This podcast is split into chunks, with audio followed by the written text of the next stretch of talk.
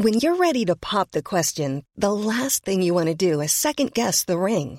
At Bluenile.com, you can design a one of a kind ring with the ease and convenience of shopping online. Choose your diamond and setting. When you find the one, you'll get it delivered right to your door. Go to Bluenile.com and use promo code LISTEN to get $50 off your purchase of $500 or more. That's code LISTEN at Bluenile.com for $50 off your purchase. Bluenile.com code LISTEN.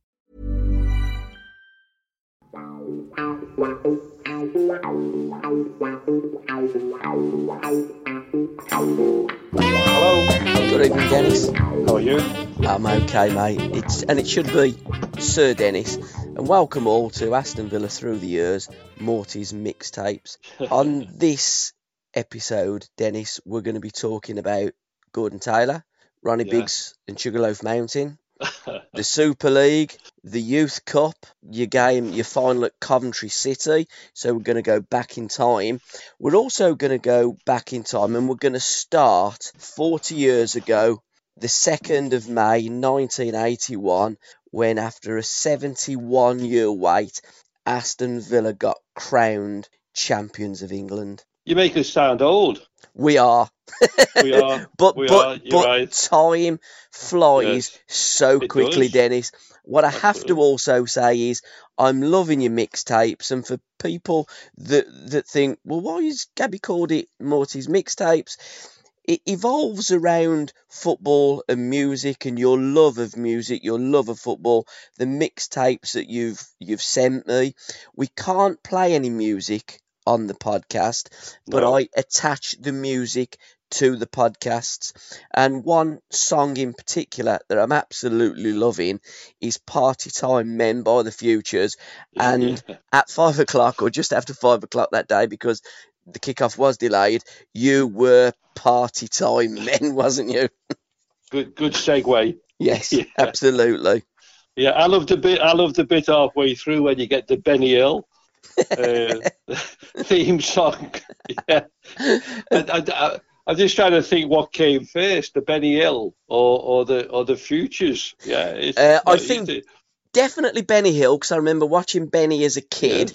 I do Yes. believe that song come out in 1978. So Yes. that was that was in the second mixtape because you did send me a collection of songs that evoked memories of the uh, the championship winning team Mm, uh, was season. Uh, for instance, uh, "Rock with You" by uh, by Michael Jackson, yeah, uh, "Love Will Find a Way" by Lionel Richie, "Holding Back Yes. the Years" by Simply Red, and "Rock Me Tonight" for old time's sake by Freddie Jackson. Which I have to say, I used to work in a nightclub in the early '80s, and that was a staple. And Andy Gray also used to have a nightclub in the '80s, so we might just talk. Ch- Touch upon the Holy City Zoo as well, but let's Yeah. start at Highbury and the build up to that game. Saturday, the 2nd of May, Aston Villa needed just a point. You didn't get the point, but ultimately, Bosko Jankovic scored a couple of late goals, and Villa didn't need nothing. In fact, you actually didn't need to turn up that day. Well, we didn't. Yeah, absolutely. Yeah. we, we, we very nearly didn't because we got stuck on the motorway as well. right. Yeah, goes, we, you know, it was it was unusual really because we we we'd normally go down the night before if we were playing in London, Mm. uh, but for some reason Ron decided not to go down on the on the. I, I don't know whether he just felt that it would be better for the guys to just relax at home and uh, you know not not be thinking about it. But you know when you've gone through a season where every game you played, it was exactly the same feeling. Yeah, whether you were staying at home or playing away, you know we we, we would all have those thoughts of well, you know, are we going to go out and make a mess of it, or are we going to go out there and win a game? So you know, going down for me, I think it was a mistake to go down uh, on the day because I think everyone, I think, I don't think anyone realised how many fans were going to travel that way. Yeah. And it, the motorway was just chock a block. We, we actually had, I, I mean, the coach driver. We didn't have a, we didn't have a police cordon or anything, or you know, sort of uh, anyone helping us get there. But we should, we, we probably needed to sort of get one because in the end, the bus driver, you know, he was cajoled to go down the hard shoulder. yeah, to get past the traffic. You know, now we could have been pulled over by the cops, and that would have been even later getting to the ground. Imagine that. yeah, absolutely. You know, and it was, uh, you know, we're just sitting there because obviously our our focus is on the game, uh, but but also we've got this this uh, both uh, a jam of cars, yeah, mm. practically all the way from Northampton going to London. Yeah, uh, it was just chock a block, yeah, and uh, we made we did make a mistake, I reckon, on that day from the point of view of going down there, but I, I don't think it, it, it didn't affect our performance. I think, you know, our performance is is, is what we put in really, you know, and. Uh, I think Paul. A lot of people don't realise that Arsenal finished third that season. They were a good team. Yeah. They were a very good team, yeah, you know, absolutely. and uh, they'd, they'd beaten Ipswich as well just previous to beating mm. us. So they, they, they weren't no fools, but uh, I, I think the expectation was, you know, to win the game and make everything so so easy, you know, for because uh, God knows what it would have been like if we'd have if Ipswich had beaten Middlesbrough and we'd have had to have waited another week yeah, to see if we were champions. Now I think that would have been uh, difficult to take yeah, mm. I think that would have been tough. But what I mean, when you look at it, you know, and you, you reflect back on it, we won we won more games than them. Uh, the last game of the season didn't really matter, I suppose, from a, a romantic point of view. Uh, to have got a win uh, would have would have really sealed it, you know, and uh, or even a draw, yeah, even a draw.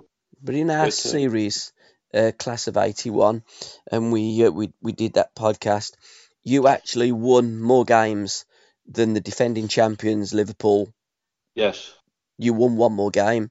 In yes. your captain's log, in, in the wonderful book that you have, Aston Villa, First Division Champions 1980 to 81, 40th anniversary tribute book, captain's log, we lost this match, lost this match, but we won the title. For many Villa supporters, you lost that battle, but you won the war it didn't matter. The season started uh, back in August. It yes. finished in May, and you won more games than anybody else. You were champions of England. End of. Yeah, I mean, I think I think Ron mentioned it very early on in the season that if you win 26 games, yeah, which we did, which was the norm, yeah, if you win 26 games, you you you've got a good chance of winning the league, and yeah that was the uh, that was the, the, the level that Liverpool were at. You know, winning 26 games and going from there. But you know, I, I'd, for any fan, yeah, I, am being part of that. The only thing I can say is that it's it's we apologise that we couldn't get to see you this season. Yeah, yes. because you know we had such we had such plans with the AV40 to to be out there, you know, and, and mixing with you guys and and you know going through all the memories and you know finding out you know what you were doing and you know how you got to matches and you know listening to your stories and you listening to our stories again and and that was what AV40 was going to be all about. But we we we hope that we can we can get started with AV40, you know, once the we get lift off from the uh, the COVID. But uh, you know, we're still keen to get out there and, and talk to the fans. And uh, as we mentioned before, you know, we we do go into the 40th year of when we won the the European Cup. So there's a there's a double celebration going on, Paul, as we mentioned before. But uh, those fans who were, were there, you know, at Arsenal and everything, we're, we're really keen you know, to sort of uh, remember what you had to say, and and you know the the kind of thoughts that were going through your mind when you there you are standing on the the clock end and you you you're jammed in, yeah, and um, you know you're all you're all listening to your radios, and, uh, and that's how the message came down to us really on the pitch with ten minutes to go. So you know, it's uh, we started to get a bit sort of uh, squeaky bum time when that we knew we'd heard that you know uh, Middlesbrough were winning, and we could see the crowd climbing over the wall and standing behind the goal. Yeah, and we thought, well, this is going to be pandemonium when the bell when the whistle goes. So it was important that we were ready to get off the pitch. Not that we wanted to, but it, it would it wouldn't have been it wouldn't have been easy for us to get off the pitch afterwards. I don't think, Paul, if we'd have stayed on it, because the fans would have just been going crazy, and and uh, you know the, the the number of pats on the back probably would have gave us a bad back for about the rest the next you know for the rest of the week following that. But uh, but no, it was a, it was a, it was a great day irrespective of the result, because you know we we we'd got the win. Well, we hadn't got the win, but we we we we we got through the season. We'd finished our last game, and uh, we knew we were champions. So it was great afterwards, uh, you know, celebrating that. Absolutely, and and in the book, I'm going to give the references uh, to all the, the Twitter and Facebook pages that, that you have. But I just want to look at you've got the captain's log because you did the captain's log, and the book is fantastic. And you do write about every game and your thoughts about those games. It's got some wonderful pictures at the, the, the bottom on that page um, of your captain's log when you played Arsenal. Gary Shaw really didn't half have a haircut, didn't he? That day he's he's standing next to you and well Peter Withe and, and yourself with a bottle of champagne in his left hand, Shawsey, which yes. is um, pretty typical of Gary. He did like a toss. um, but you look at the league table, and let's just dwell on that for a moment. Aston Villa played 42. You're right, 126. Ipswich Town did have that game in hand because they still had one game to play. They did get beat, so they played yes. 42 and won only 23 games. So they won yeah. three games less than you. Arsenal, great team. You're right, finished third, but they only won 19 games. So they they won like seven games less than you guys. Yeah. And the Albion won 20, six games less. Nottingham Forest finished fifth and Southampton would have made up what we know today as the Champions League places. Yes. They only won 19. So, with all the top six there, Villa won three more than second, four more than, uh, sorry, uh, three more than, than second, six more than fourth, and the rest were 19. So, seven more than the rest of them. You know, yes. you scored. Um, in fact, Ipswich did score a couple of goals more yeah, than you guys. Yeah, they scored a, more, a, couple of goals more. Yeah, yeah. yes. And and your that, goals that, against were exactly yes. the same, but they did yes. concede a few more in the last game of the season. So you know, you won more games than them. You were the champions. Facebook AV40 40th anniversary tribute page. On Twitter, it's AV40T, and the website that ties it all together is AV40tribute.com. Now, you're right, Dennis, it will be 40 years when you won the European Cup because in them days, the winners of the league went into the European Cup unless you won it, as Liverpool did, and they also entered the European Cup that season that, that you won it when will you be given the green flag to go out and meet the supporters? Have you any wind of that yet, or is it just watch this space? Yeah, I think it's just watch this space. Yeah. You know, we're we're we're, we're chomping at the bit or champing at yeah. the bit, whatever whatever it is. And we, you know, the lads are desperate. Yeah. You know, to get out because they they're, they're missing they're missing that that connection with the fans because you know as you you probably know we you know the the guys are up at the ground uh, when it, when we can get to the, we when we could get to the ground doing our corporate hospitality bit. And we've not been able to do that but that's the time when we do mix with the fans and we we talk to the old and the new.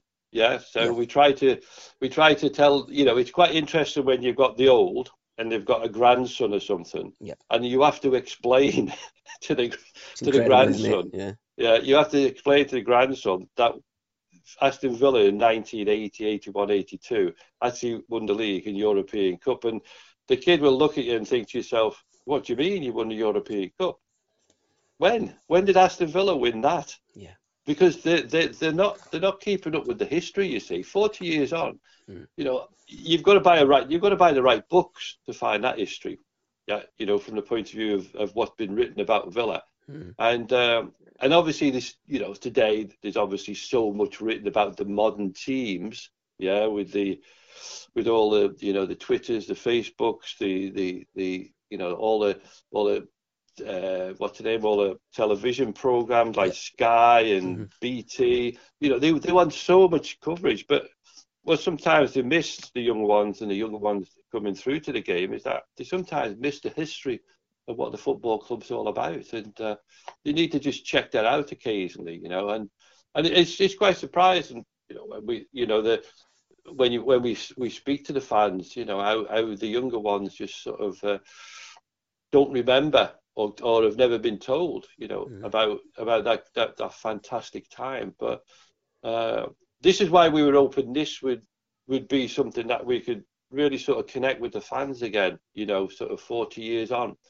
Uh, and, and that would bring, we were open that it would then bring the younger ones in as well, because obviously they would probably go with the, the dads or they go with the granddads, you know, to come out and, and, and, and listen to us and, and, you know, listen to the, the answers we were given to the questions and everything and talk to us afterwards, you know, and get autographs and everything, because that's what it's all about. I'm sure lots of people have got uh, something that they want to get autographed from those days. Yeah, a ticket, program, or something, you know, and uh, having all the players there at the same time, it would give them a great opportunity for to, to get things autographed and uh, make it a real memento, you know, from those days. Absolutely, there is an autograph um, on the Arsenal versus Aston Villa uh, ticket uh, from 1981, the second of of May. Have a guess how much the ticket was, and, and bearing in mind now at Arsenal, you almost have to remortgage your house to buy a ticket. Yes, you do. have you? Yeah. can you remember how much the ticket was? And, and and whose autograph was it on the ticket? Because I know you had a lot of input, didn't you, into uh, doing this book with uh, with Jim Cadman, and you've done the foreword as well. So it's pretty much your baby as well as Jim's, isn't it? This book. It, yeah, very much so. You know, it was a, it was a, it was a joint collaboration, really. Yeah. You know, I mean, it's, it's, Jim, Jim was the experience that we needed to bring it all together. Yeah. And I'm, I'm, just getting the book out here. I was going to yeah. say you did. You did seem to go away from me, Dennis. Pre yeah, yeah, no, I'm, I'm guessing I'm, you was doing that. yeah, I'm just, I'm just going in so I can have a look at that ticket. Yeah. yeah see if I can remember. Uh, it looks like uh, looks like Gary Shaw. Okay. Yeah, well, I mean, it looks like yeah. Coco the Clown. To be fair, I yeah. mean, it, yeah, it, it, actually could be. Yeah, it could be Alan Evans. Oh, okay. Let me just have a look now at my. I've got the, my autograph sheets out. I'm such I'm such a nerd, yeah, with these kind of things. Alan Evans, yeah. It's Alan Evans. It could actually be Alan Evans. Well, it looks nothing like Alan. Know, it looks like four noughts, yes. doesn't it, or circles, and uh, yeah. But you yeah. know, if it's Alan Evans, it's Alan, Alan, Alan Evans. Okay. No one's okay. going to sign that on a check, are they? To be quite no, true. Actually, it could even be Gordon Cowans. Yeah. Okay. No, that's right. Yeah, actually, it, this could be. It's not Alan. It could be Gordon Cowans. That one. Yeah. And the price on it one pound eighty, probably one pound eighty. Yeah, it's yeah. incredible. One of one of the yeah. most enjoyable one pound eighty that Villa supporters have spent to follow Aston Villa. And Pele was even there at the uh, at the ground, wasn't he that day? Apparently, yeah. Yeah, I there's mean, a picture in the book, isn't yeah, there, of Pele? Yeah. I, we we totally missed him because he wasn't part of our agenda. Right, okay. Yeah. He, he never think, comes to congratulate you at the end. No. Outrageous. No. I don't know. He, he, he probably had to get to somewhere else because he, he probably. He, he, he probably had another appearance somewhere. Yeah. yeah? You know, which these people like him, you know, they, I don't think they stay in place too one place too long. Uh, no. I think uh, Pele, you know, what, what a you know what a name, Pele. Yeah, yeah. just you know, it's, it's it's different from Pepe who plays for Arsenal at the moment. Yeah, because yeah. but Pele is it's just synonymous with sort of uh, with that man with a man who is the best footballer in the world.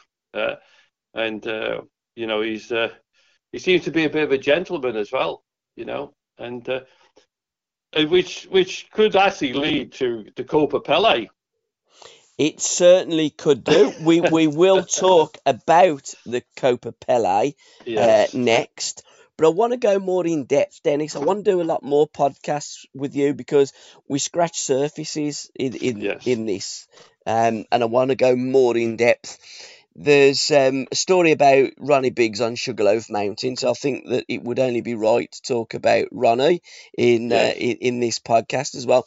But before we leave Aston Villa 40 years ago, you referenced a load of books. Uh, the Odd Man Out, fascinating story of Ron Saunders' reign at Aston Villa by Graham Denton.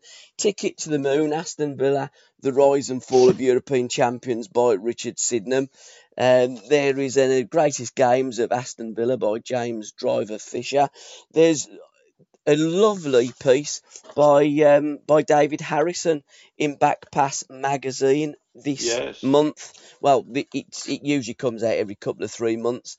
Um, issue number seventy four, and there's also going to be another book written by my pal Colin Abbott, Barton's Army.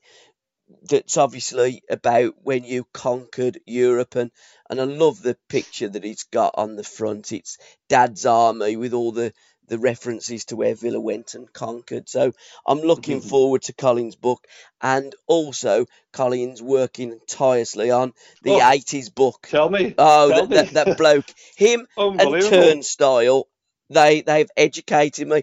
I am not an Aston Villa supporter, but I Mm. have to say I'm um, really interested in what Aston Villa did between that time of Tommy Docherty to uh, the end of Ron Saunders. To think that in 1971 you were in Division Three, and then in 1981 won the Now league. remember, re- remember, phenomenal. Paul. Remember now when you say we were in, yeah, Division Three in '71. I wasn't. No, neither was I. I was watching No. Birmingham City. yeah, I, I, I was. you was I, I was actually. I was in that. I was in Division One. I know you Yeah. were, yeah, I yeah. was in Division One at the time, yeah, Yeah. and uh, that was one of the the weirdest things of all. Really, was when I joined the Villa because I, I I've said it before. I knew very little about them. Yeah. Yeah. You know, I'd seen them. I think it was the the League Cup. You know, when they, they got to the final against Norwich, and remember seeing them. I think it was Chester in the in the uh, Yes, I remember that game. semi final. I remember seeing that on the television because there wasn't many games on the television. It was on. Sports Night, wasn't it? That game Yeah, it probably Chester? was. Yeah, Yeah, yeah. it probably was. Yeah, Yeah. you know, I mean, I, I'd say probably, you know, what were Villa Villa were the- second division, and Chester were I don't know, they might have been the fourth division. Probably, yeah, could have been, yeah. probably. You know, Mhm. so it was uh, that was you know an, an interesting game to play uh, to to to uh, have on the television, but uh, but I remember, you know, I tend to remember that, yeah, because I think uh, I think Brian Little was there. And I think it was was interested in the, his long hair, you know, his his his uh, his his his sweet cut. You remember, you remember the the sweet? Yes, remember- yeah. What was his name? Brian Connolly? Brian Connolly, wasn't it? Yeah. Yeah. yeah. I think it was the Brian Blockbuster. Yeah. yeah. Yeah, it was it was it was funny, but uh, but no, it was yeah. I, I suppose that was an interesting time when Tommy Dock was there because it was I think it was Doug Ellis wasn't he around then as well? I would imagine so, yes, I think he because was, yeah. um, Yeah. Doug, in, some, Doug, in some guys, yeah, Doug, Doug liked to fire managers, didn't he? he did. Doug, yeah, Doug yeah. liked his own way, and um, Mm. you know, I, I, I guess you know you you have got an Aston Villa stand there um, that that goes by the Doug Ellis stand. I would take that name off, and uh, whether you want to call it the class of '81, but I I think that there should be some reference to the greatest achievement that Aston Villa have ever had, winning the league and winning the European Cup. It's the greatest feat in in we've been playing football in this region in the Midlands since the uh, mid 1800s. Nobody's ever done that. You guys done that. That's a Yeah. special achievement, and I think that should be honoured properly. If I owned Villa, that's what I would do. I'd also have a statue of you guys outside Villa Park next to um, McGregor. You're not a, you're not a billionaire though, you see. Sadly, I ain't got a pot to piss That's in, Dennis. that, that is the big problem now of owning a football club, is you, especially in the top end, you need Yeah. to be a billionaire. yeah, Yeah. but you also should look at your history and Yes, we should. And and if you own that club, I think you should buy into that history, and I don't mean financially, but you should understand the fabric of that football club, what it means to the supporters, and what the honours, the achievements have been, because that's what makes a football club, not a team, but a club. All of you players that, that, that were around in them days should be around these days in corporate hospitality, meeting the supporters because fans love to. I find it absolutely amazing that fans do not understand what a fantastic achievement you guys uh, achieved all those years ago. I, I can't get my head around that. No, we, you know, as players, we talk about it quite a bit, really. You know, uh, about about you know how we should be recognised at the football club, Yeah, Paul. yeah. And and what we what we talk about, and uh, this is what I've been talking with Jim about as well, Jim Cadman, Yes. because Jim's had a Jim's had you know experience of of of putting uh, statues up. You know, the three degrees Yep. in West Bromwich. Yeah, Jim's a good Uh, lad. yeah. Uh, what's the name? Uh, Duncan. Don Revie, you know, at Leeds. He- Oh, right, was a- behind that as well? Yeah, he got a statue for for for Don Revie. Yeah, he was behind that one. Yeah, so and and you know, I've spoken to him about you know what what would be a good tribute to us, and and what we've come up with really is is is a commemorative plaque. Yeah, Yeah. which we think should be put on the wall then outside the ground uh, in bronze. Yeah, a 3D image of all the players' faces. You know, sort of po- poking out with the two trophies. Yeah, sort of poking out as well, and uh, that would be both squads all on one plaque. Yeah.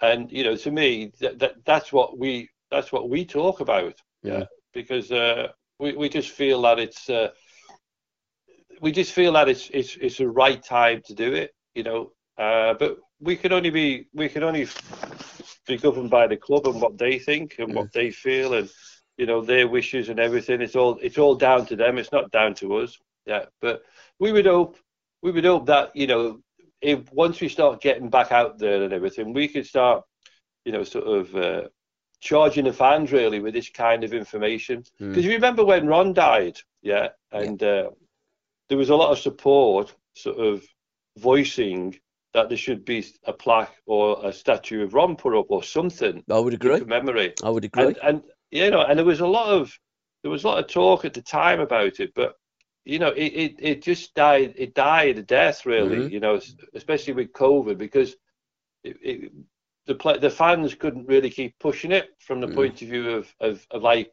you know, if you turn up at the game on a on a on a match day, you know, you would see the chief executive, you would see some of the people involved with Aston Villa, you know, walking the, you know, the sort of uh, the corridors of the restaurants and everything. And, Mm. you know, you could go and tap them on the shoulder and say, well, what are you doing about Ron Saunders? And, you know, ask the question. You know, it's it's it's an important question to ask for me, from my point of view, because I, I, I think, you know, as you mentioned before, you know, people like Ron who, who, who brought so much success to the football club Absolutely. deserve to be yeah, deserve to be yeah, recognised by the football club in a big way.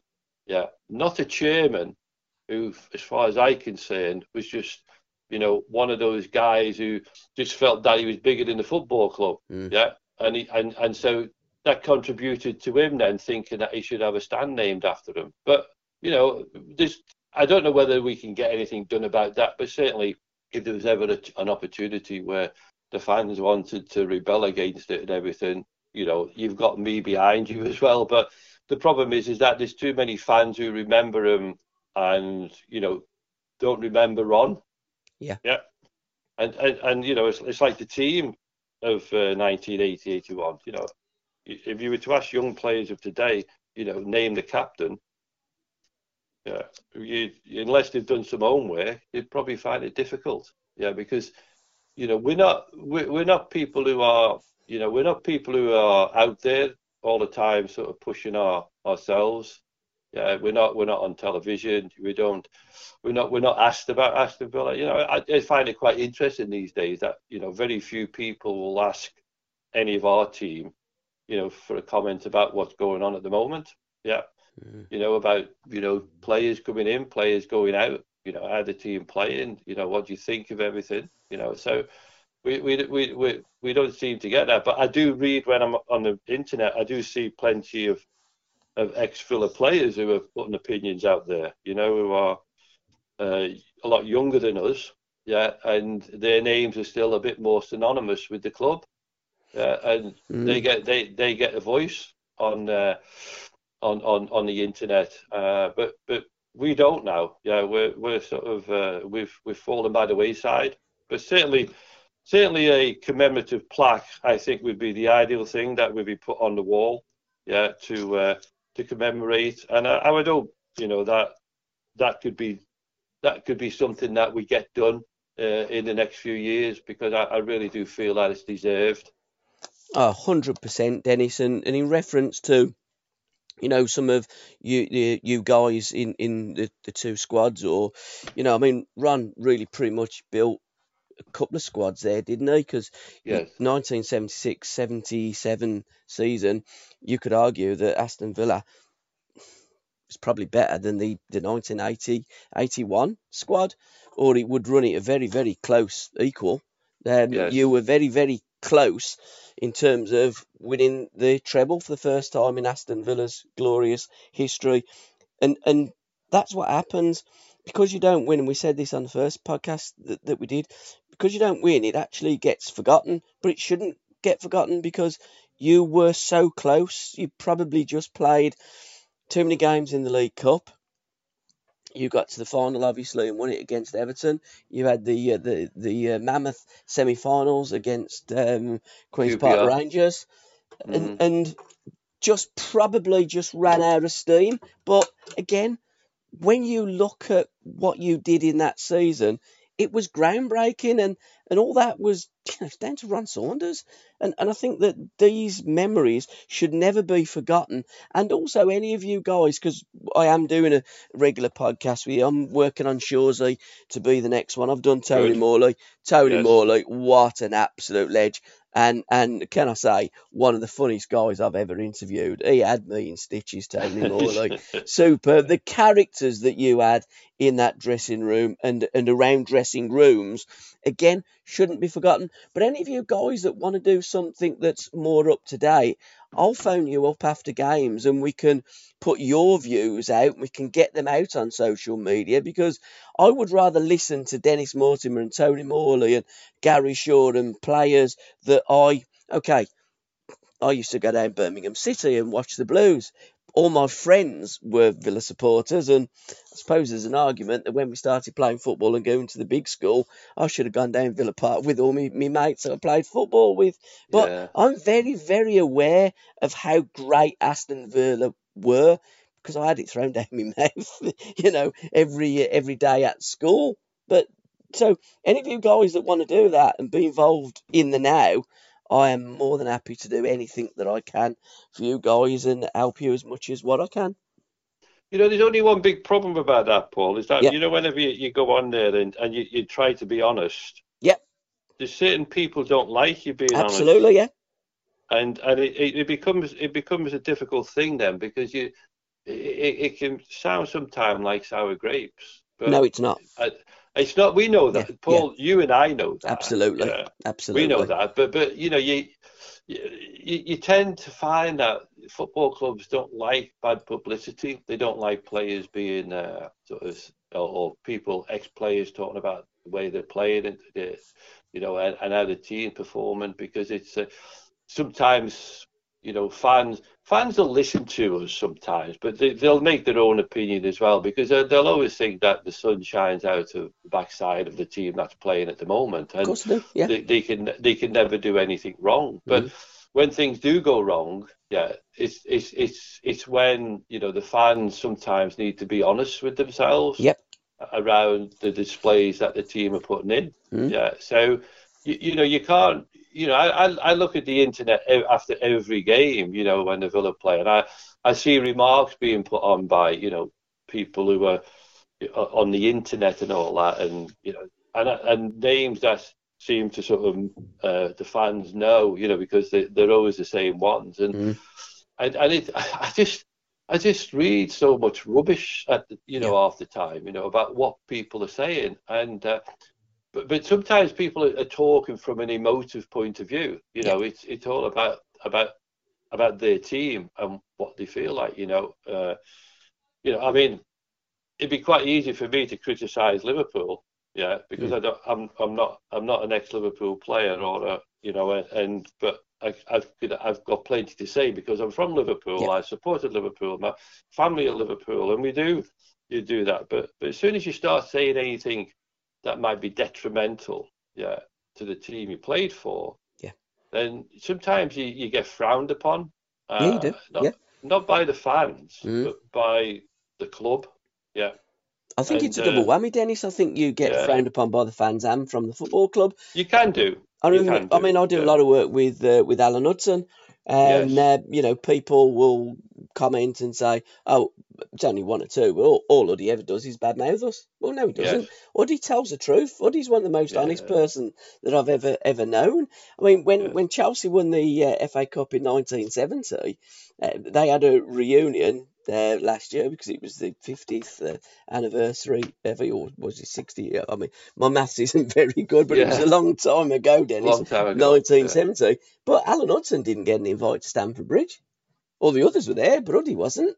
Yeah, it's shocking, isn't it? Really? It is, yeah. It's an absolute yeah. disgrace, but that's how football clubs and football fans sometimes are. But you have to, I think you have to just rise above that and you know, your opinion, Alan Hudson's opinion, winners' opinions hold more water than than players or ex-players that have won nothing. Well, I, I think I think you know, you, you, you, all you're trying to be is honest. Absolutely, that's yeah. All you, that's yeah. all you want to be. You just mm. want to be honest, you know. Mm. And, uh, There's no sour grapes. Yeah, yeah and I, I, even when I watch the television and watch Match of the Day, I, I just find sometimes the, the, the you know the ex players are they're not really you know, sort of, I feel saying what they want to say. Of course they're not. They're anti-tied, yeah. They're anti-tied, yeah. yeah you know, I, I, you know, you, you, you, like if Match of the Day was criticising the referees every every time and showing, you know, loads of mistakes they made. Mm. Yeah, I'm, I'm sure the referees association or the or the Premier League or someone would start saying, look, you can't do this. You know, yeah. you, you, you, you, you're threatening the game really by you know ex-players continuously bashing the referees. Well, they need a bashing yeah. because they're, professional people. yeah. yeah, they're rubbish. They are. Yeah. They, I, yeah, they I mean, are the worst I've ever seen. I, they are. I, I would totally agree. And and VAR, yeah, was was put there to help them, but it's not. It's actually an hindrance to them because Absolutely. they're now they're now panicking because they've gone over to look at the pictures. Yeah, yeah they look they've gone over to look at the telly, and because they've gone over the telly now, there's a there's a there's a standard there's a standard thought now in the commentator in, on the telly. He says, "Oh well, if it, once he goes over to the television, you know it's it's it's a red card." Yeah. Yeah. Or it's going to be it, it it's now going to be you know sort of uh, cancelled out. You know, and it's it's and then when Sky uh, when when Match of the Day or Sky or whatever show it back, and he, and everyone's looking at each other thinking, well, what's he what's he giving a what's he giving a, a red card for there? You know, I mean, you know, if you want to you want to look at it from the point of view of like uh, Europe and and Great and England, right? Mm. So so I'm watching Chelsea versus uh, Real Madrid last night. Yep. And I see a tackle by Cassis, who's who to me now is is is a bit of an assassin in midfield for for uh, for Real Madrid. Yeah. yeah. Takes no prisoners.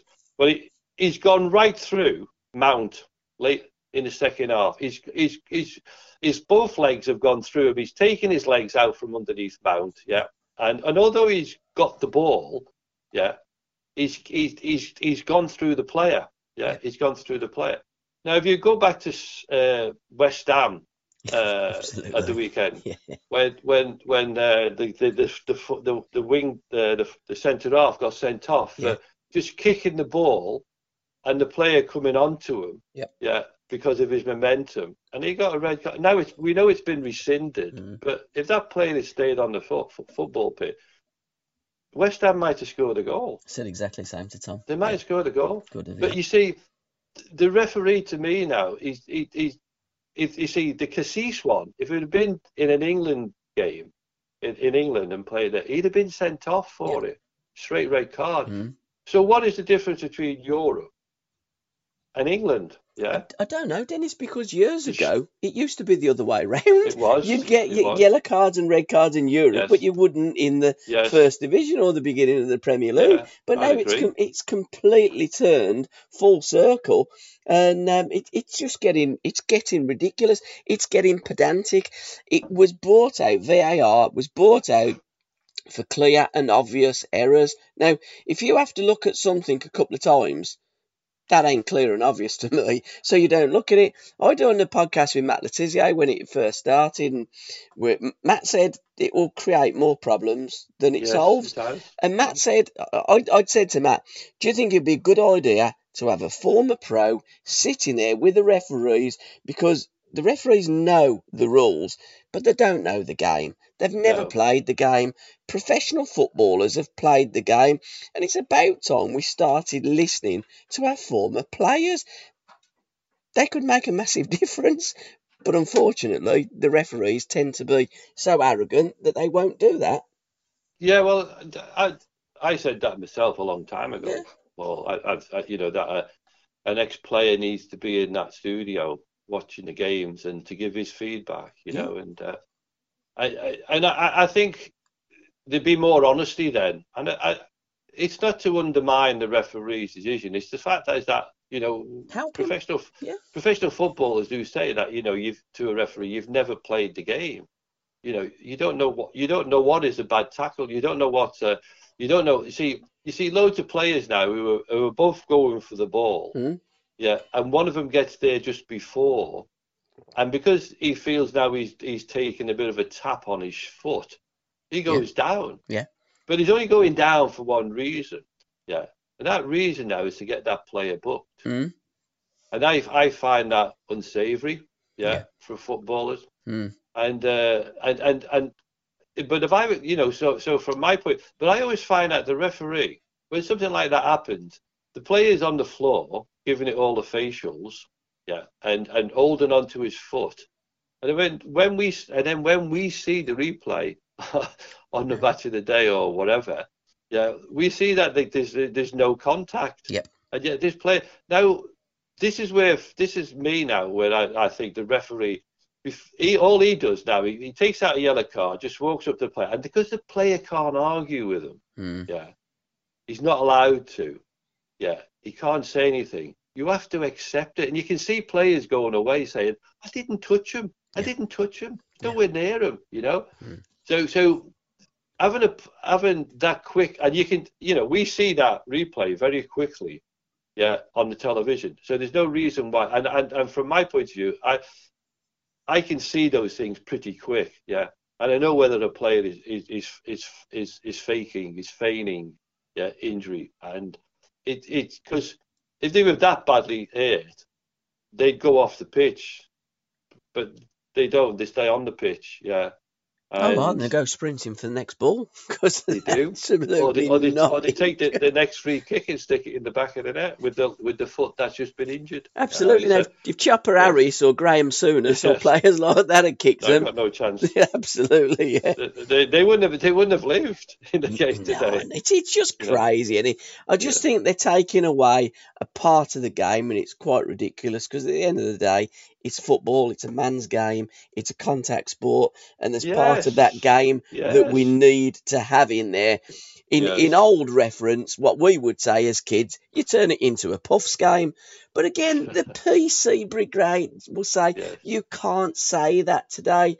Well, I'm No. sorry, on our podcast and that we do because we say it as we see it. We're not offensive. We just talk in old language, in old money, because we're old people. And that's just the way it is, Dennis. That's how I see it. And they're trying to change everything. The Premier League changed an awful lot. Now I see a Premier League Hall of Fame. You don't need a Hall of Fame from the Premier League. Football started, the Football League started in 1888. We've always had a Hall of Fame. And it's only a way of not recognising older players. They're trying to take away all of our history. And I think the fans need to fight back and keep Yeah. hold of that history because they will get rid of it if they possibly can. Does the does the National Museum know? Does it not have Yeah. you know sort of history from the? Oh, that does, yeah. Yeah, yeah, absolutely. it? Yeah. But it's the TV thing that they're trying Yeah, to no, it- take it away, aren't they? It's yeah, Premier it's League, it's Premier League, Premier. League. Yeah, everybody wants to sort of have a, a, an opinion. Well, who's the best player? As, you see, I mean, I, I just reading today that Ryan Giggs is had, is being taken out. Mm. Yeah, you Yeah. know. Uh, now nothing's been proven yet. you know, Absolutely, yeah. a- around what's going on. So Mhm. the the prejudging, but isn't this now the the the, the time we live in Yeah. where you know oh oh oh oh he's guilty. Well, he's he's not guilty at the moment. Nothing's been nothing's been said. So if now he's found not guilty, are you going to put him back in there? Absolutely, and Oh. compensate him. Yeah, yeah, absolutely. You know, because it's it's in a way it's slanderous in a way. You know, and, It it's, and it's a shame because when you look at it, when you really look look at it, Ryan Giggs, yeah, the number of games he played, the number of goals he scored, Mhm. yeah, the the, the the the the performances he put in for the fans, yeah. Mm. To me, you know, for, for me, I, I just think he's been one of the greatest players that that Man United have ever had. You know? Absolutely, yeah. and and and, and what we've had in, in, in Britain. You know, Mhm. he's, he's just a mag- he was just a magnificent footballer. Yeah. Uh, you know, but do you talk about Ryan Giggs in the same sort of sphere as George Best? Well, for me, I would Mm. Because Yeah. you know I'm not. I didn't see a lot of George Best. Mm. Yeah. You know, I saw a lot of Ryan Giggs. Yeah, an awful lot. And so I, when I look at that, I think to myself, well, Giggsy, there's there's something that you've got to applaud about the way that guy played the game. Yeah. Oh, absolutely. Great player. You know, One, So- one, of, so, one of our greats. you know, so yeah. yeah, we, we, we're too quick to condemn. Yeah, in in this today's age, but this museum, you know, sort of getting the best player, it, it who's voting? Yeah, I like. is it going to be like uh, eighty thousand Arsenal fans now Well, this who is, this to- is your problem, isn't it? who are going to pretend that they're from all different clubs? You know, because I, I mean, did I don't did I t- did I tell you the the first time when I was on when about the Coventry City thing No. about well, well, I think it was 1980, uh, 20, I think it was in just 200. I've got it all written down uh, somewhere, but in the 2000s, yeah, they they had a on on Midlands Today, BBC Midlands Today. Yeah. They had a they they had this. Uh, you had to pick the greatest sporting event over the last 30 years, right? hmm So it was about 2002, I think. So, so obviously in that 30 years was was ours win us winning the league and winning the European Cup. Yeah. Also in that period was Coventry City winning the FA Cup. Yeah. Right. So, so you had to vote now. Yeah. So it was people had to send in their votes, you know, from from all over for the greatest sporting event. Well, the greatest sporting event that took place in those 30 years was Aston Villa winning the European Cup in the Midlands. This is in the West 100 Midlands. 100%. No argument Yeah, there. you know, nothing, nothing could, nothing could match that. No, not at all. But we came second. Incredible. Yeah, you know, and and and and obviously Coventry came top. So I asked, I said to Nick Owen when I saw him the next How? time, I, I said, Nick, how did that happen? And he just looked at me. I said, I know how it happened. He said, you allowed loads of Birmingham fans, yeah, Mhm. loads of West Brom fans, Mhm. yeah, to now gang up against us so that we didn't get the top prize. Yeah. But how if stupid is that? And it, it, it, I know, but this, but this is it. You see, I mean, if you, if you want to stop something, Yeah. yeah, and you've got a vote on it, if you've got loads of people from outside yeah, the area Yeah. or, or or not involved with that club or the, the, the anti that club, then they're gonna they're gonna vote, yeah, separately. So it was a it was a big shock to me, really. I mean, sadly, what what you do get is a lot of stupid people um, in football. You get a lot of great people as well. But I always say football brings out the best and brings out the worst in people. Now, you know, I got to the first the first game of football I watched was on the Holte End. I watched an England youth game, Uh, with my dad took me down there, but he was a Birmingham supporter and he, he took me down at, at, Birmingham and I used to love to go down to St Andrews and watch the likes of Charlie George and Charlie Cooke and Alan Hudson yes. and Stanley Bowles and, and all the great players and he'd point them out to me. It's fantastic. But, you know, if somebody said to me, what's the greatest achievement in the last 30 years, I, I'd be saying, look, whether you're looking at the last 30 years or since 1888, Aston Villa winning the European Cup was the greatest achievement, period. There's no argument. I don't know why you have to put that to a public vote because if you do, then then I'm sorry, yeah. you know nothing about football. Well, I, I can understand it, but you know, if it, if it was a if it was to find out the the the, the, the best sporting individual, mm. yeah, uh, whatever for you know over the last thirty years, yeah, then that would be different because it's an individual. But when you're looking at a team, absolutely, yeah, you know, it's yeah. uh, and you've got all these you've got all these clubs around the West Midlands who have got loads of fans who, yeah. who, who, don't want to vote for Aston Villa. But just be probably probably the Villa fans probably the Villa fans though should have sort of realised that and should have should have got themselves voted a bit more. Yeah, they should have. They probably felt that it, it was a it was a foregone conclusion. It yeah. was it was nailed on. Yes, yeah, but uh, not enough of them voted. Yeah. Absolutely. What what what has come out recently, Dennis, is um, there's going to be a documentary on BT, isn't there? That's yes. commemorating the uh, the is it the the class of eighty one, then eighty two as well. The two yeah, yeah, seasons. Yeah, it's going to be both, yeah. isn't it?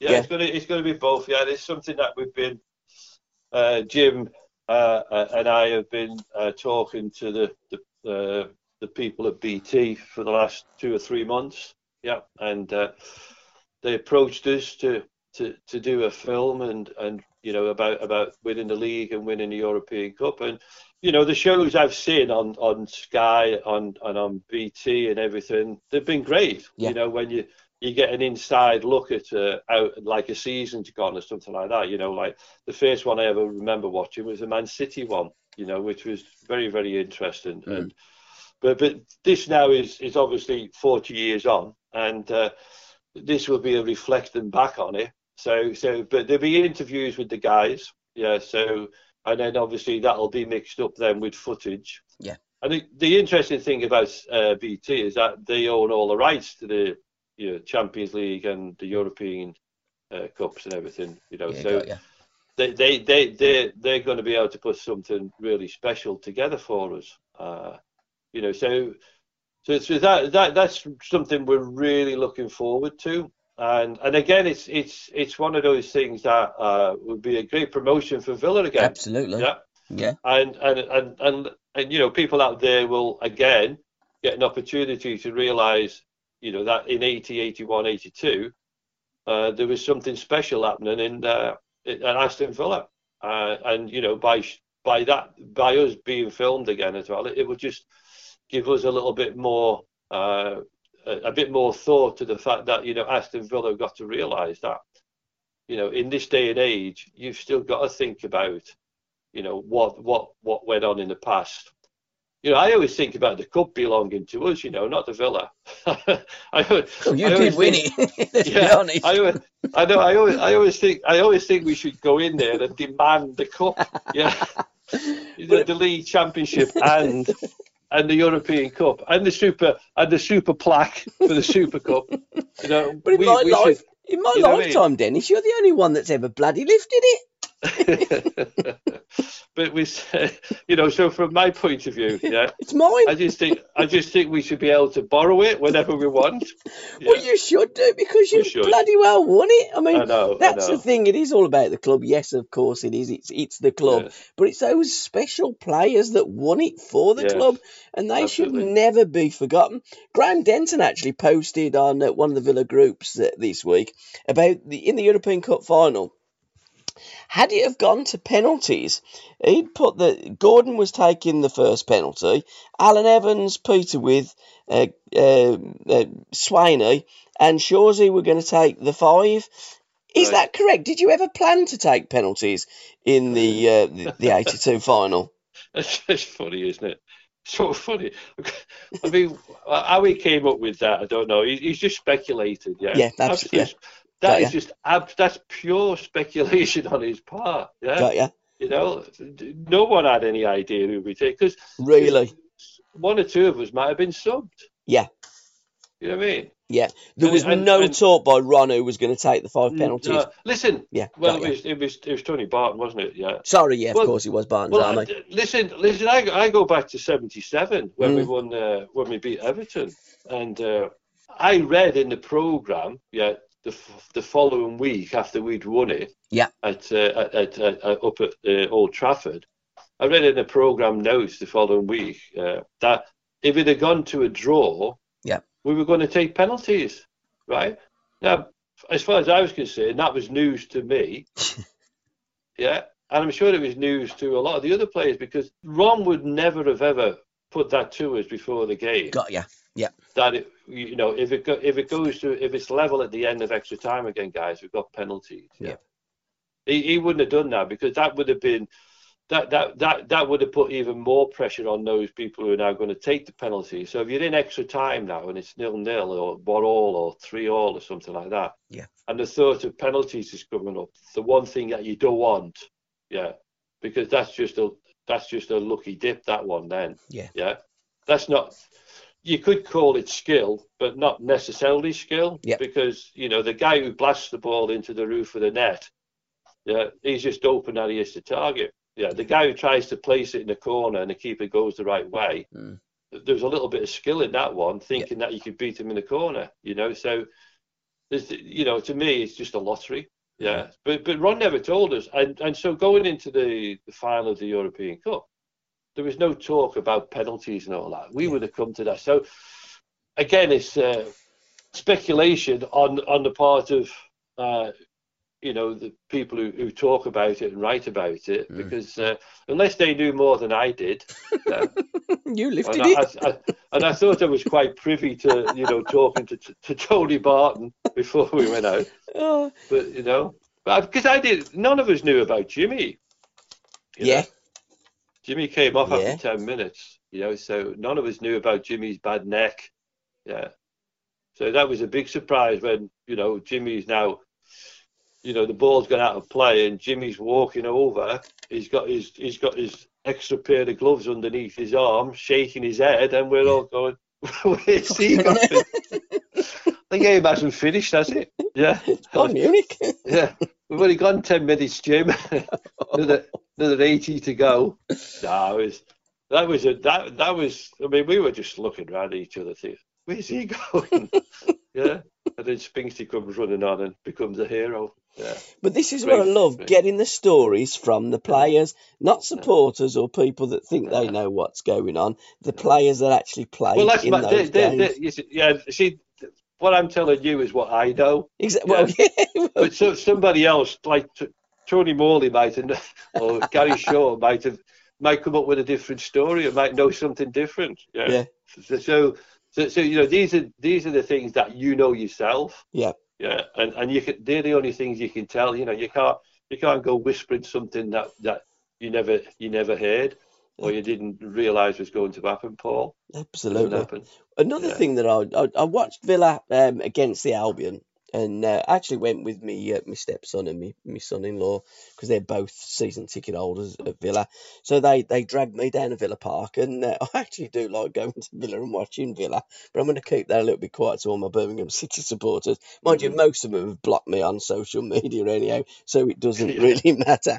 But the Albion turned you round when you were the captain and you won the toss.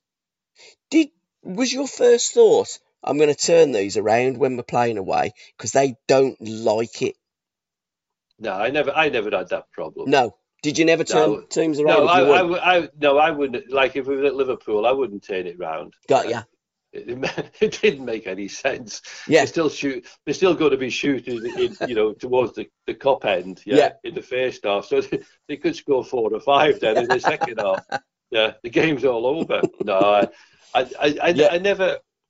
And and whenever you know, as captain, I, I never thought about sort of doing a nasty one. Yeah. You know, on someone and saying, "Oh well, we know you like to kick that way." Yeah. Yeah. So so if I win the toss, I'm going to uh, I, I- I'm going to turn it around so that you know you're not kick, you're not you're not going to be kicking into your favourite end in the second half. Got you know, where you think you're going to get an advantage. Yeah. Yeah, because the advantage might already be over Yeah. by then. Yeah. You know, so I, I never got into those kind of things. It wasn't worth it. Yeah. You, you did get into a podcast with Alan Hudson, and that's coming out very shortly as well. Yes. So I'm really looking forward to that. Um, we did talk about Pele about 40 minutes ago. So let, Yes. let's briefly talk about um, Sugarloaf Mountain.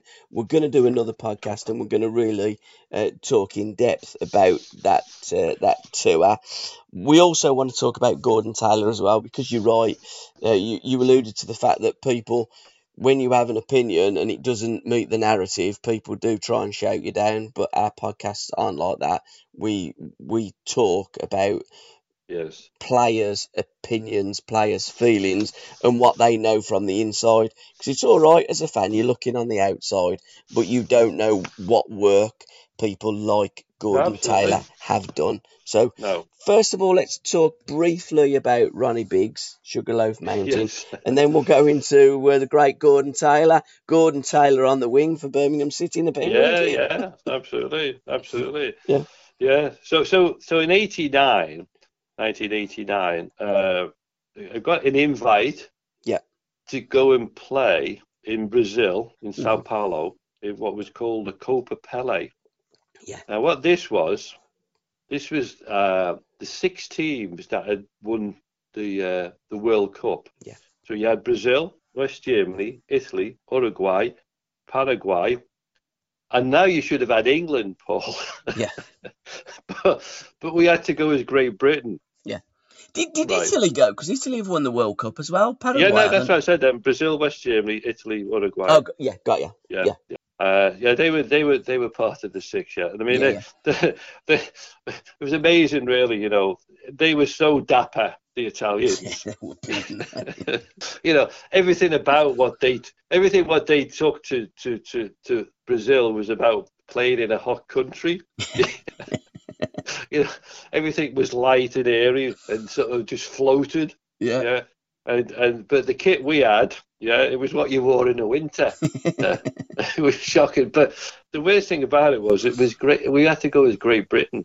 Yeah. And uh, the story really behind that is because uh, when Gordon Banks, who'd been given the opportunity to put it together uh, by the FA, uh, he was he was looking around to try and get uh, England play, English players to go Yeah. who you know represented England at some stage, you know whether full international or other levels, and um, to go and play in this tournament.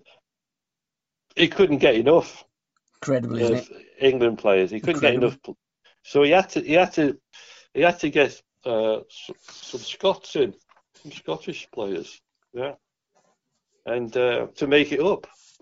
Now there was no way they were going to go as England. Nah, Yeah. no chance. Yeah, there's no way they would have done that. I mean, if I was asked to go and play for Scotland, I'd have been quite happy to have gone under the name of Scotland. Yeah, you know, no, in to be England. fair. You know what I mean?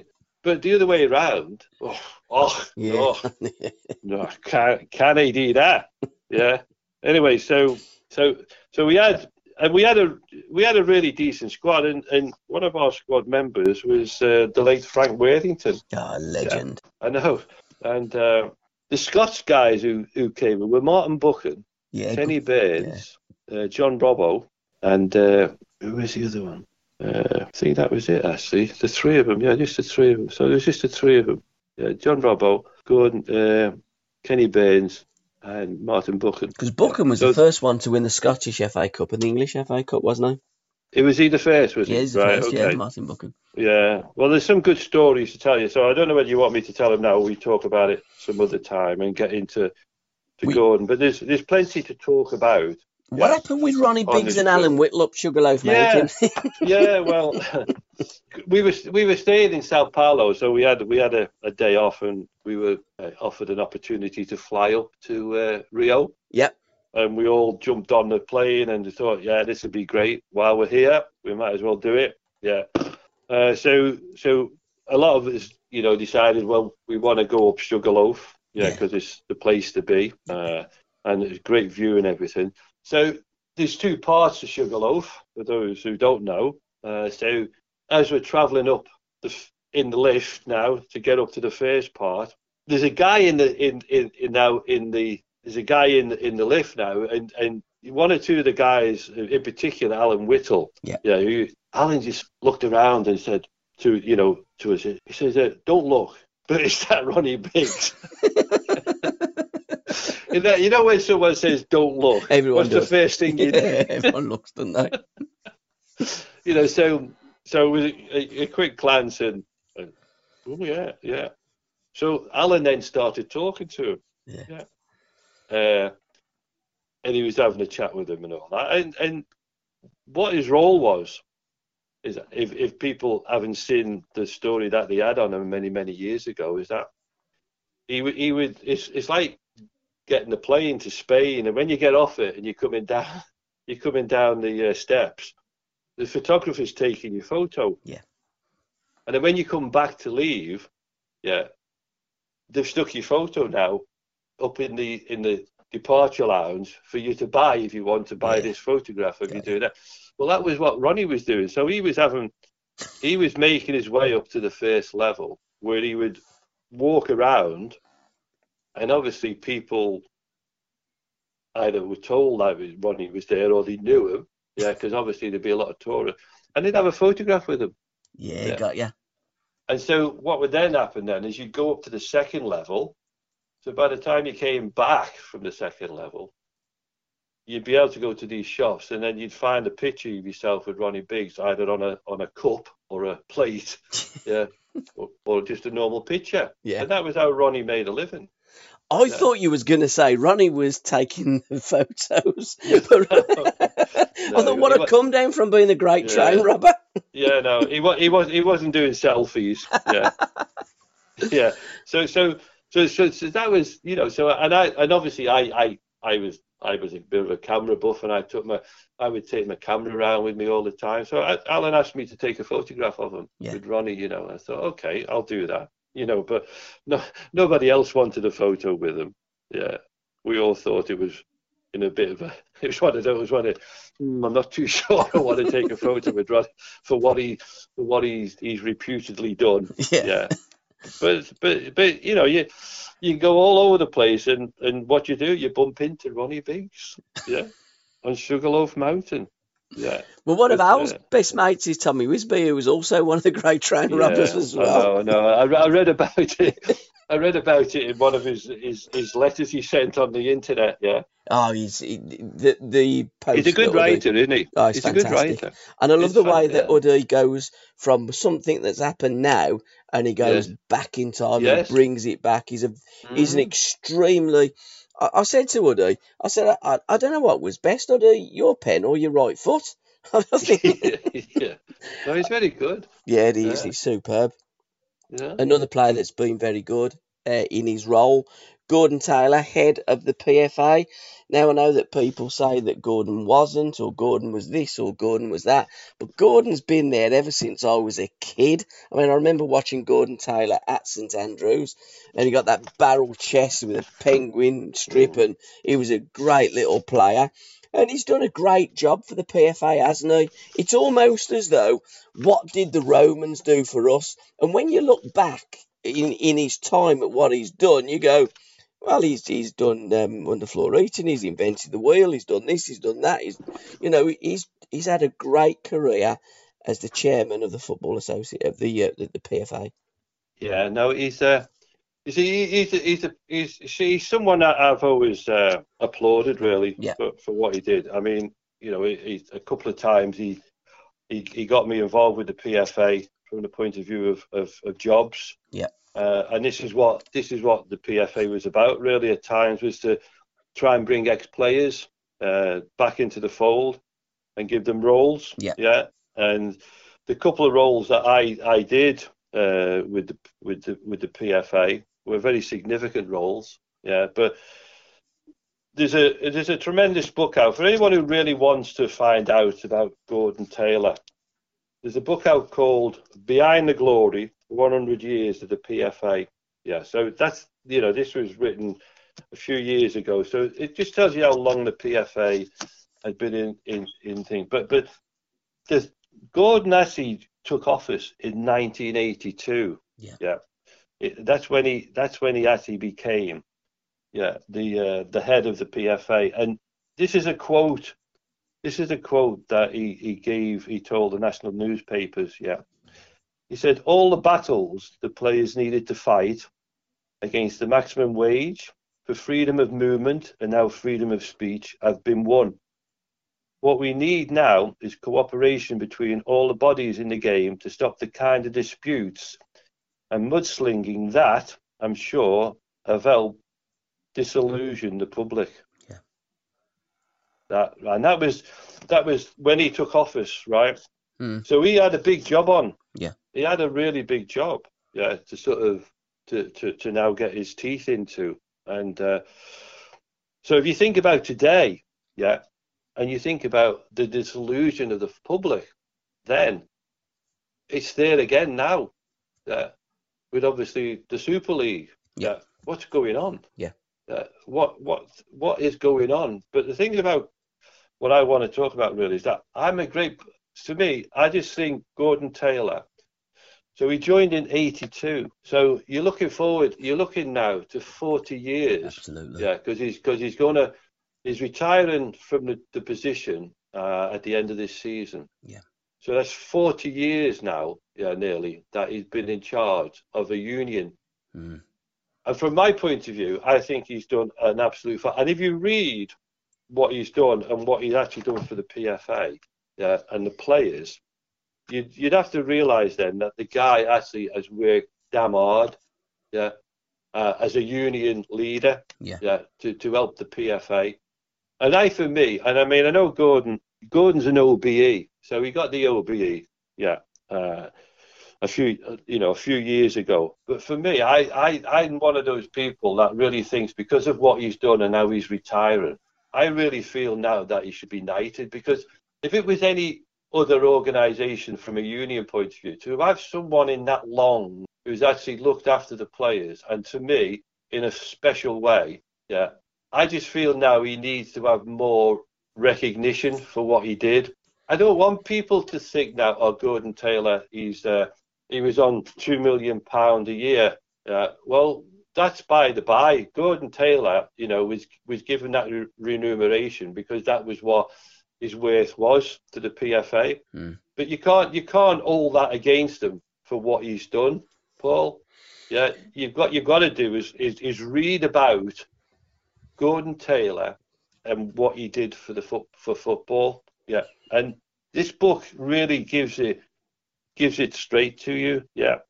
But Uh, you see, in terms of his his his money, uh, two million pound, if if that's what he he, he did earn a, a year, you know, when you're looking at he's representing the players of today as players of yesterday, he's the head of the Professional Footballers Association.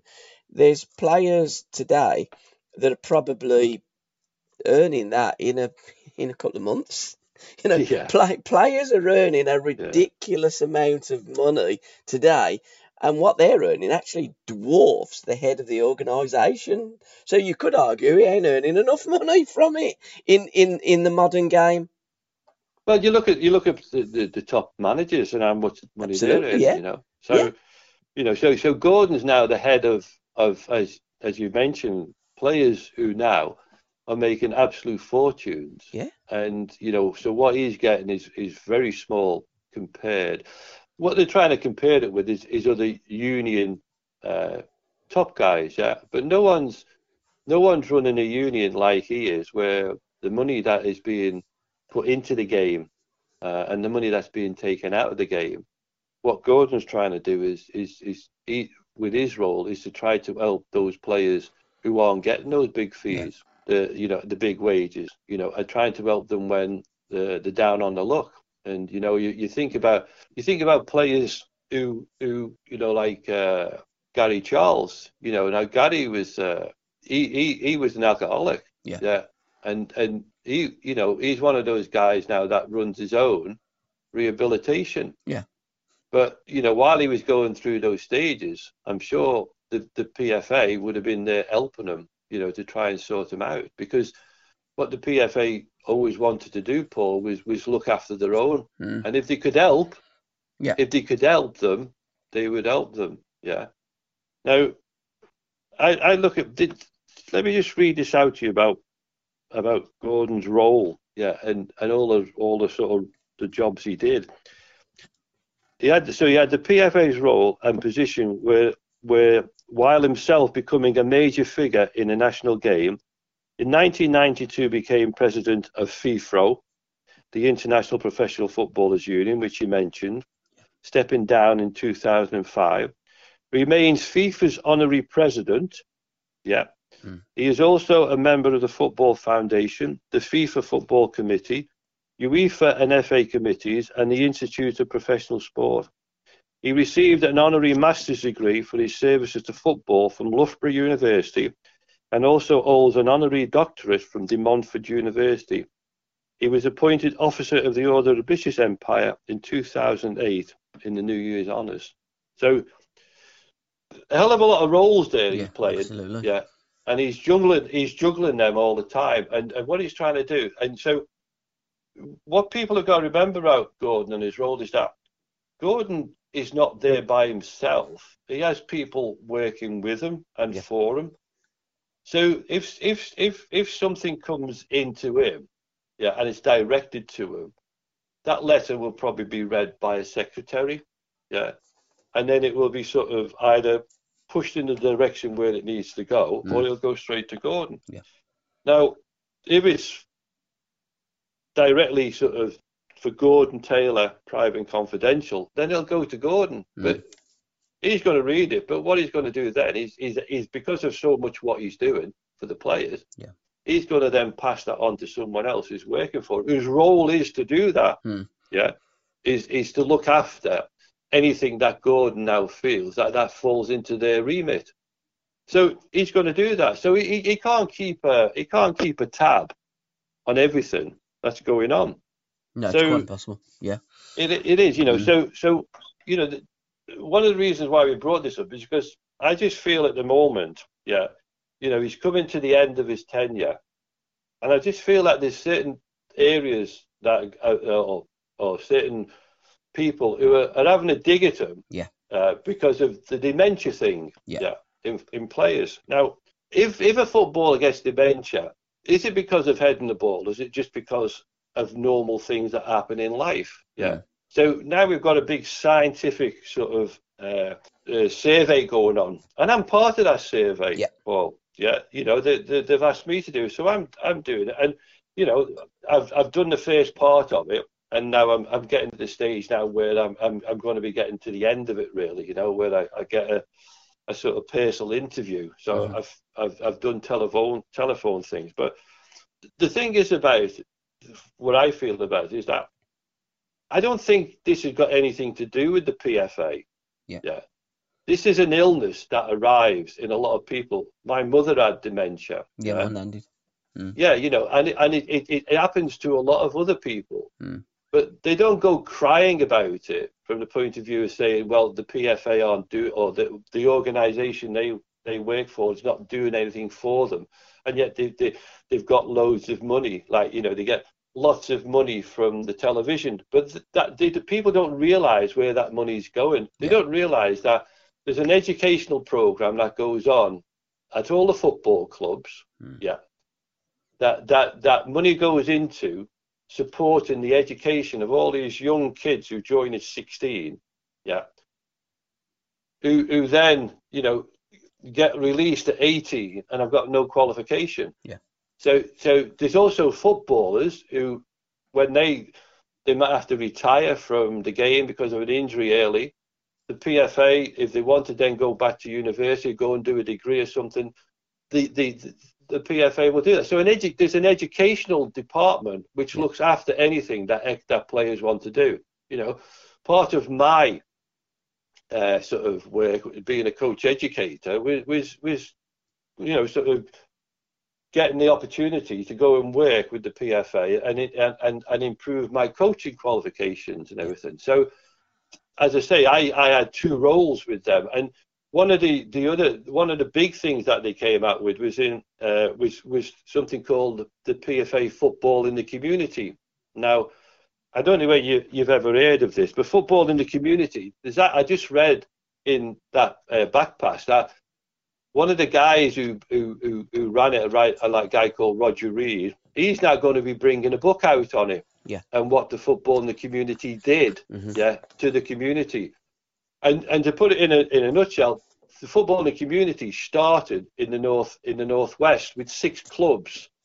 And what it what what what it was, it was a government training scheme. Yeah. Right. And and and but it was done from the football club. And what the football so so what it was is that an ex-player who was a qualified coach would be the leader of it. Yeah. And they would so they're now being employed by the football club. Yeah. And and also through this government scheme. Yeah. So the government scheme now was for anyone who was out of work, if they were on the dole, if they wanted now to go and become uh, get a, a qualification, a level two coaching qualification for football, they could then go on this scheme. Yeah. Uh, but be working from the football club. So if you were a fan, Yeah. it was just brilliant. Yeah. So so so so that happened and that went on for about two years and then eventually yeah that was a pilot scheme because it went so well and because everyone in, it, it thought it was a real hit and the government were behind it it went then into all 92 clubs Yeah. so so so, so that was a big project that the PFA got off the ground yeah? And it was it was it was massive. And what it did to the football clubs and the fans it was it was it was absolutely brilliant you know because what what what started to develop was that the PFA community scheme okay to start off with it was just doing a bit of coaching but but it it really did sort of take legs yeah and started to move into bringing the kids into for ground tours for educational things and and some of the some of the community schemes all around the country were absolutely fantastic about what they were doing. And but it was a training scheme yeah for unemployed people. Hmm.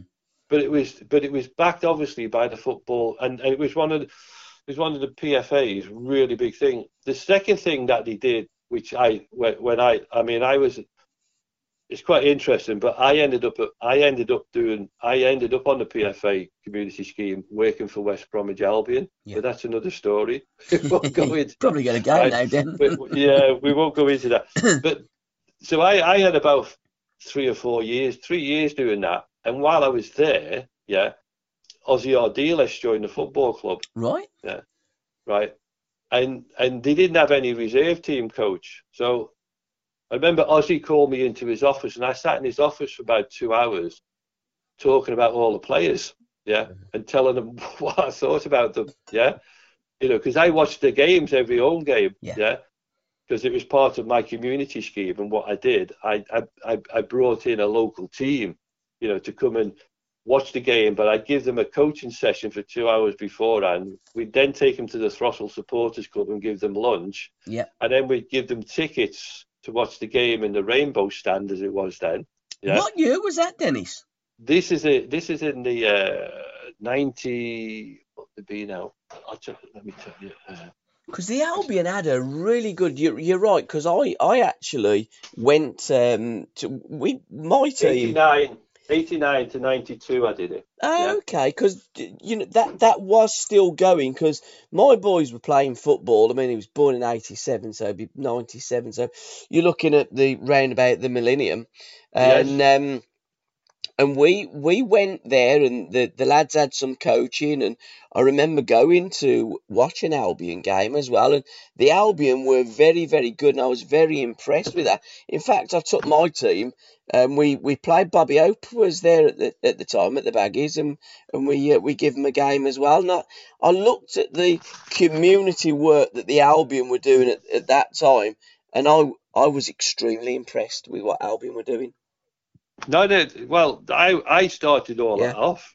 Yeah, that was me. Mm. uh, it, I was the first one in there to get it all going. Uh, Johnny Trewick took over from me because, as I say, when Ossie joined, Yeah. uh, he needed a, a youth team, he needed a reserve team coach.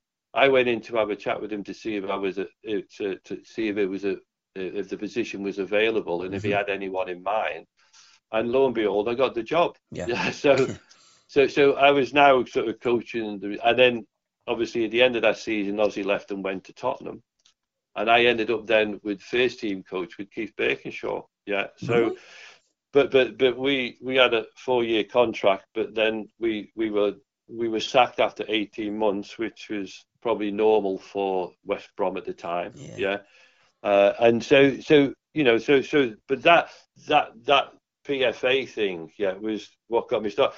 And then a few years later, yeah, when the PFA then again an educational scheme then, which again was was part of you know sort of Gordon working with the government and also the football league and uh, as it was then, yeah, is that the scholars at the football club now they they once again were put onto this educational package and, and one of the part of the package now was was doing the level two coaching course the FA level two coaching yeah. course so so the country was divided up and I ended up with about nine or ten clubs in the Midlands who I used to go in and and and, and take them through this level two coaching course and that was again that was a, a, another you know, a really good sort of uh, uh, PFA working with other organisations, you know, like the, the, the FA and, and also the, the government in, in giving the young players from 18, 16 to 18 an opportunity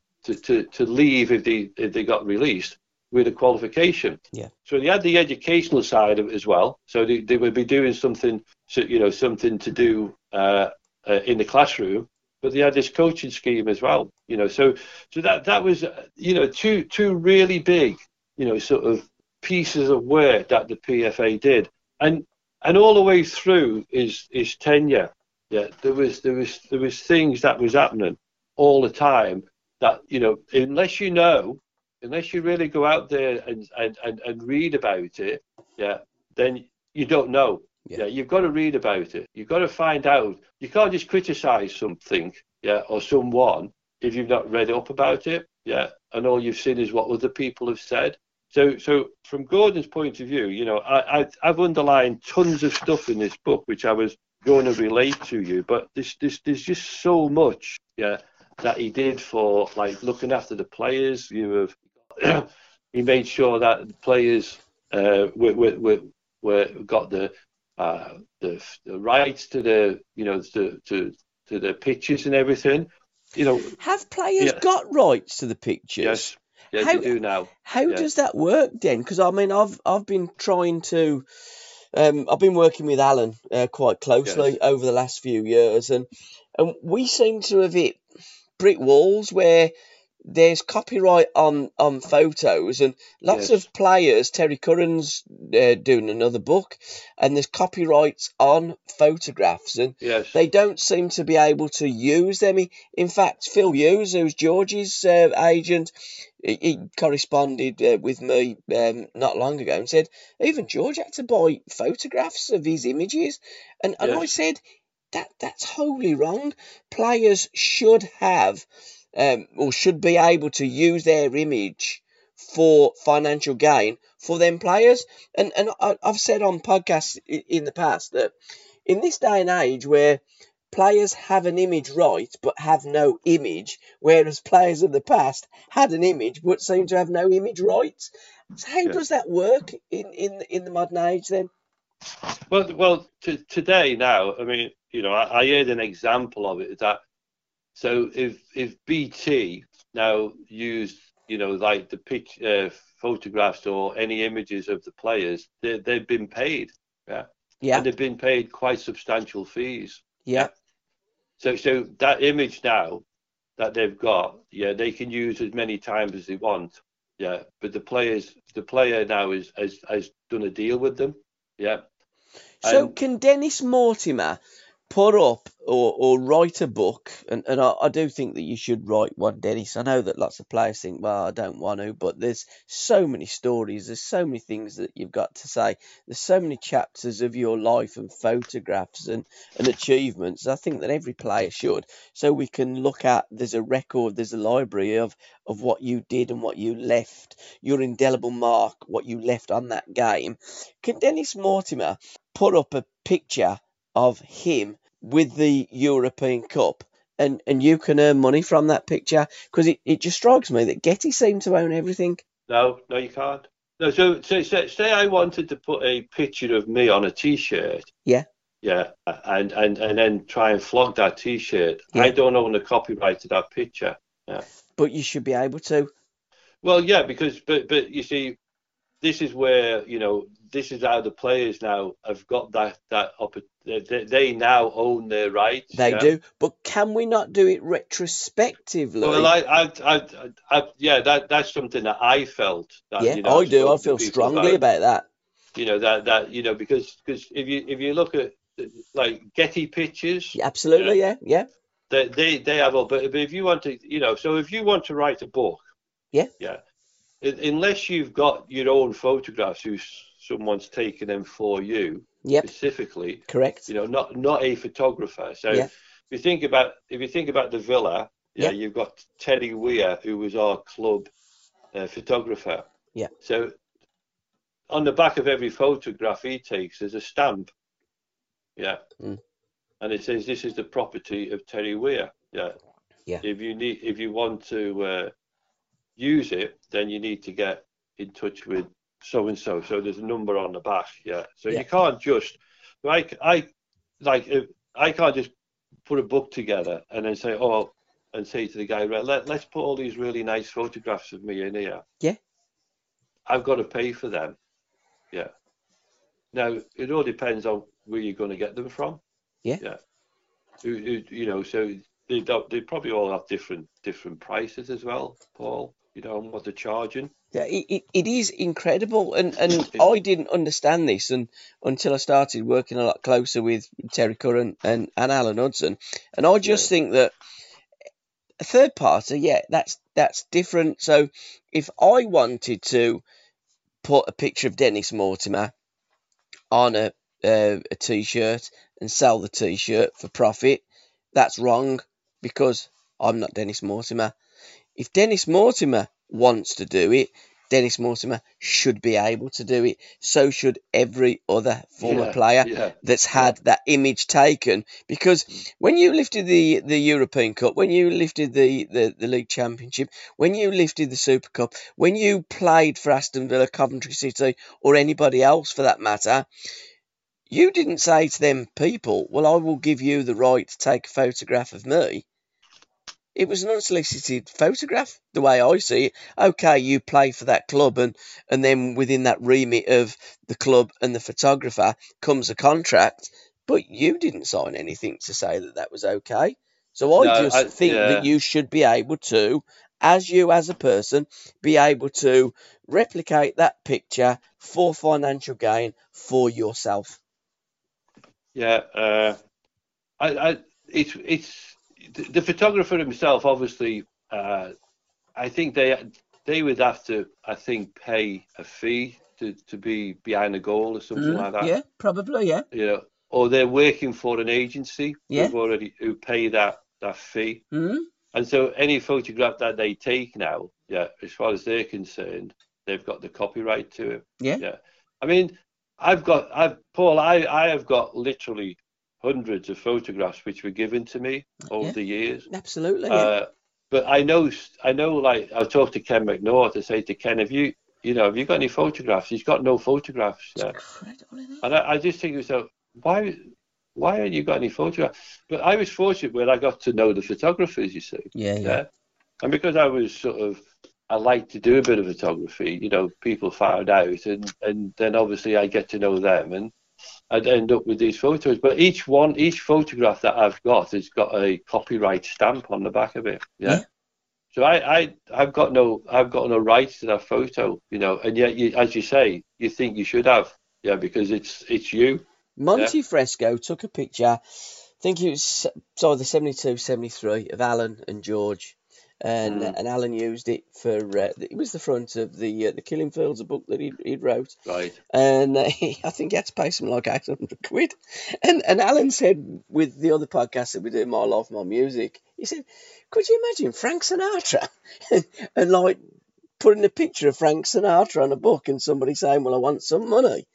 Yeah, yeah. Do me a favour. Because these people know who they, they know who took the photo. Of course yeah, they do, these yeah. photographers. Yeah, they, yeah. They, they can tell who you know who, whose work it is. They're, Yeah. absolutely amazing. I mean, I had a I had a good- really good friend called Bob Thomas, who was uh, a young guy who was had his own uh, what's the name uh, dark room and everything in his house in, Yeah. in Northampton, and he was he was his mum and dad were big Villa fans, and I got to know him, and he.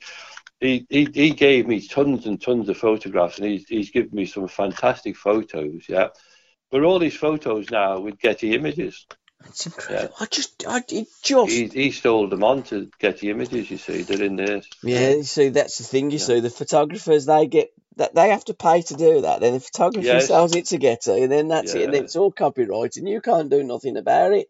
And I- and I just think that that copyright issue should be to the to the benefit of the player. Yeah, the player, the player. that They're, photo yeah, they're taken making, they're him. making, yeah, they're making money out of your photograph. Of course yeah? they are, yeah. because because if there's a way we could do it, we we, we would, as you say, we'd we, you know, I, I mean, I've got tons of photographs which I've got on, which you know, I can take a photograph of the photograph and put it on my computer, Yeah. and then I can print it. You know, But then But- again, but- I don't think you can use that because it's No. still a photograph of a photograph. absolutely no, Yes, no. so But I, but I could autograph, I could autograph it. And, and and sell it, but you'd have to be very careful that you didn't do too many of them. And, and, Yeah, and this because- is what I'm saying. But it, Yes. but that's not that. It just to me, it's not fair and it's not right No, because no. you should be able to do that for your financial game. And I, right. and I just think that there should be, a, a, if it needs to go to court, a case that a professional, a former pro, uses his image. Somebody sues him. You take them to court and you get image rights because that's what you need. Retrospective image Right, rights right. for any photograph that, that I don't you're in. Yeah. I don't disagree with you. Yeah.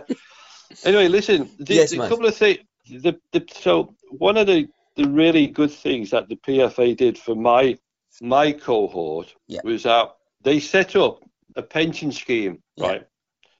And uh, and so obviously first thing they did was was get everyone to become a member because at the start of it all when Gordon started doing this in the 80s it you know there wasn't 100% players who were you know sort of members of the PFA Yeah. but with with with the work Gordon was doing and the the advantages of being part of that you know he got then everybody 100% of the players now became part of the union Yeah. and it wasn't a great deal of money we paid for it Yeah. well you know even today it's not a lot of money compared to what the players are earning yeah, Yeah. there's no there's no sort of uh, there's no like the players in the Premier League pay the same as the players in the, the, the second division. Yeah. yeah, that's their union fees. There's no like sort of uh, pro rata just Yeah. because you're earning like uh, five million pound a year. Yeah. yeah, you're not now being asked to pay a bigger fee from the PFA point of view. Mhm. But what what was really good is that they they they, they set up uh, a, a a players cash benefit scheme with the football league and the FA in 1980 yeah uh, and and what was what was really good about this is that as a player yeah one of the big things is that you know most players might retire probably around 35 if Yes. they had a good career Yep. and then what do you do after that yeah there was you know if if now you know you, you've got to wait for your pension it's it's 65 Yeah. yeah you've got a long wait and in between then you've got to find yourself a job which had probably a, a lot of the time had nothing to do with what you'd been doing before Yeah. so they set up this benefit scheme you know again it was obviously gordon because gordon was you know really behind the economics of the of, of the pfa Mhm. Uh, and and and so what happened was is that then when you reached 35 as a player and you retired from the game, you could actually start drawing a pension. Yeah. So that that was my case. So from the age of 35, we used to we would pay in before tax into this into the scheme a certain amount. You're only allowed a certain amount, obviously based on your wages and everything. Yeah. a percentage of it. And it, so from 35 to today, I I still get my pension, yeah, from from uh, from the PFA that Yeah. was set up then. Now, you know, if I hadn't set that up, yeah, then then I would have the the money that you know that I've been getting has been a real godsend because although I've I've had jobs over the years, yeah, I've I've never I never ever came up to the same level as when I was playing. To yeah. be honest, in my later years, so having that scheme was fantastic. It doesn't happen now because obviously the players, because you see, at 35, a lot of players came out the game with nothing. Mm. Right, so but if they had a little pension to come out with now because they put in you know, payments from from the wages they've been earning. You know, most of the time it would be like your bonuses. Yeah, yeah. so you put your bonus, yeah, into into the scheme, uh, and and so it would give you something at the end of it. So that was again something really essential to the players, where Gordon was thinking about, you know, how can we help the players when they get to 35? Yeah, yeah. and so and so and so it went on, you know. And as I say today, it's it's it's totally different uh, from the point of what they do. But so in '86, the Footballers Further Education and Vocational Training Scheme, it was called, yeah, which was called FFE plus VTS, was initiated. So that was in '86 when Gordon put this this uh, the, the, the educational scheme together, which was now going to support the YTs, the scholars in the football club. And and you know it it, it goes on in '86 the football and the community scheme was formed by FFE and VTS as well. You know, so um, incredible things were happening. What is it? Members can apply to the association for grants towards tuition and book costs for courses leading to any recognised qualification. Between July 2006 and July 2007, the department processed a total of 783 such individual grants, totaling almost half a million pounds. Mm. Players at all levels participated, in 2007, Darren Ferguson, Martin Allen, Les Ferdinand, Steve Hodge successfully completed a certificate of applied management at Warwick University, while Daniel Gabrielson, ex-Wigan Athletic, achieved a first in the Bachelor's, Bachelor's Science in Physiotherapy at Salford University. So the days when graduate footballers like Steve Heighway could be treated as quaint curios seem to be long gone. So do so the educational side was was was a big thing and so the players could apply they could get they could get grants for them you see and it and it, it, it just it just went on and on and on you know uh, 1994 the pfa commissioned a inquiry into coaching practices worldwide accumulating in a 1995 report kick in the right direction which called for greater consultation between the fa and the pfa in player and coach development. It stressed the need for greater involvement from coaches who have played the game at professional level rather than former school teachers. The association was subsequently asked to nominate former players to sit on the five liaison committees of the FA's Centres of Excellence. In 1996, it decided to employ players who had qualified as FA coaches on a full time basis to provide coaching service to professional clubs. That was me. Yeah, that was me. Helping other players and ex-players who wish to become coaches. A year later, a freestanding PFA coaching department was established, originally overseen by ex-Man Man City forward Paul Power, and subsequently by Jimmy Armfield. Yeah, uh, who was also the FA's techni- the FA's technical consultant. Yeah, so you know it was it was things that were happening all the time, Paul, yeah. and this continued throughout this continued throughout Gordon's tenure, yeah, as as the man in charge of the PFA. And what he what he did for it, yeah, was was was was keep was was keep the focus of what it was all about, and that was protecting the players, yeah. And that's what it still does today. It helps and protects the players. So when people like Chris Sutton, you know, sort of talk about, you know, uh, he came out with very emotive uh, uh, sort of talk about blood on his hands yeah. just recently. Yeah. You know, because again, it was emotion that was coming out of him, and, yeah. and I, I read, I, I thought I'd just check up on the conversations that Gordon's had, and I went on the internet and looked at, and Gordon, you know, when you talk to him, you know, he, he's very calm. He never gets angry. I mean, yeah. he's always come across that way, hasn't he? he he's, he, yeah. he's, you know, I've I've heard him so many times on uh, Radio Five when Nicky Campbell was trying to bait him. You know, and he, he just he just wouldn't raise to the bait. and and he was a real diplomat in that way, you know. And and, and so you know when when I see an ex-player, you know, having a go at Gordon and, and, and talk in that way, I just feel they need to be educated a little bit more into what the PFA does. Yeah. You know, the emotion of this dementia thing is really getting to a lot of people because it's getting a lot of it's get I talk to all my ex players, yeah, all my ex mates, yeah. yeah. And and none of us, none of us think that the PFA, yeah, uh, have done anything wrong, mm. yeah, uh, to do with anything to do with with illness. I mean, the PFA. I mean, a couple of things I've done. Uh, a couple of years ago, uh, I was asked to, to, to, be part of a survey on looking at players' ankles and knees. Yeah. And I had X-rays on my knees and my ankles. Yeah. All paid for by the PFA, just to see how we are now. If you wanted to now talk about, you know, sort of uh, injuries that you get from playing, from doing the job you do, then I think footballers could actually complain a lot. Yeah. Yeah. You know, the training we did, yeah, the running we did, you know, but it was all it was all part of something that we enjoyed, Paul. And the injections that you were given. Yeah, you know, we weren't yeah. people working down a coal mine. Yeah, yeah, we were we were we were, we were living the life we wanted to live, mm. and we were enjoying it, and we were getting paid decent money for it. You know, like the players of today.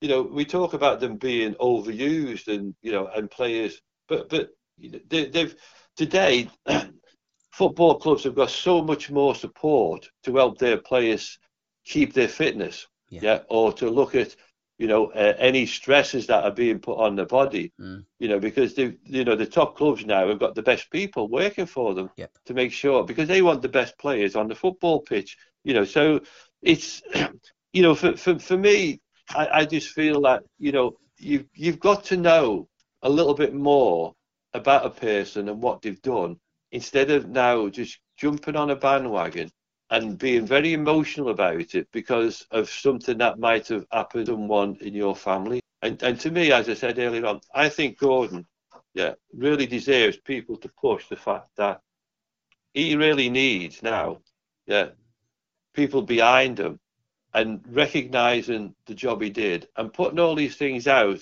that that you know he's done over the last 40 years and saying this man deserves more than what some people are actually doing at the moment. And I just feel so strongly about it. Yeah. You know, but I don't, you know, people like me, you know, I, where do I get a voice now to be able to push Gordon Taylor? You've just got one. Well, I've got one now, yeah, which yeah. is great.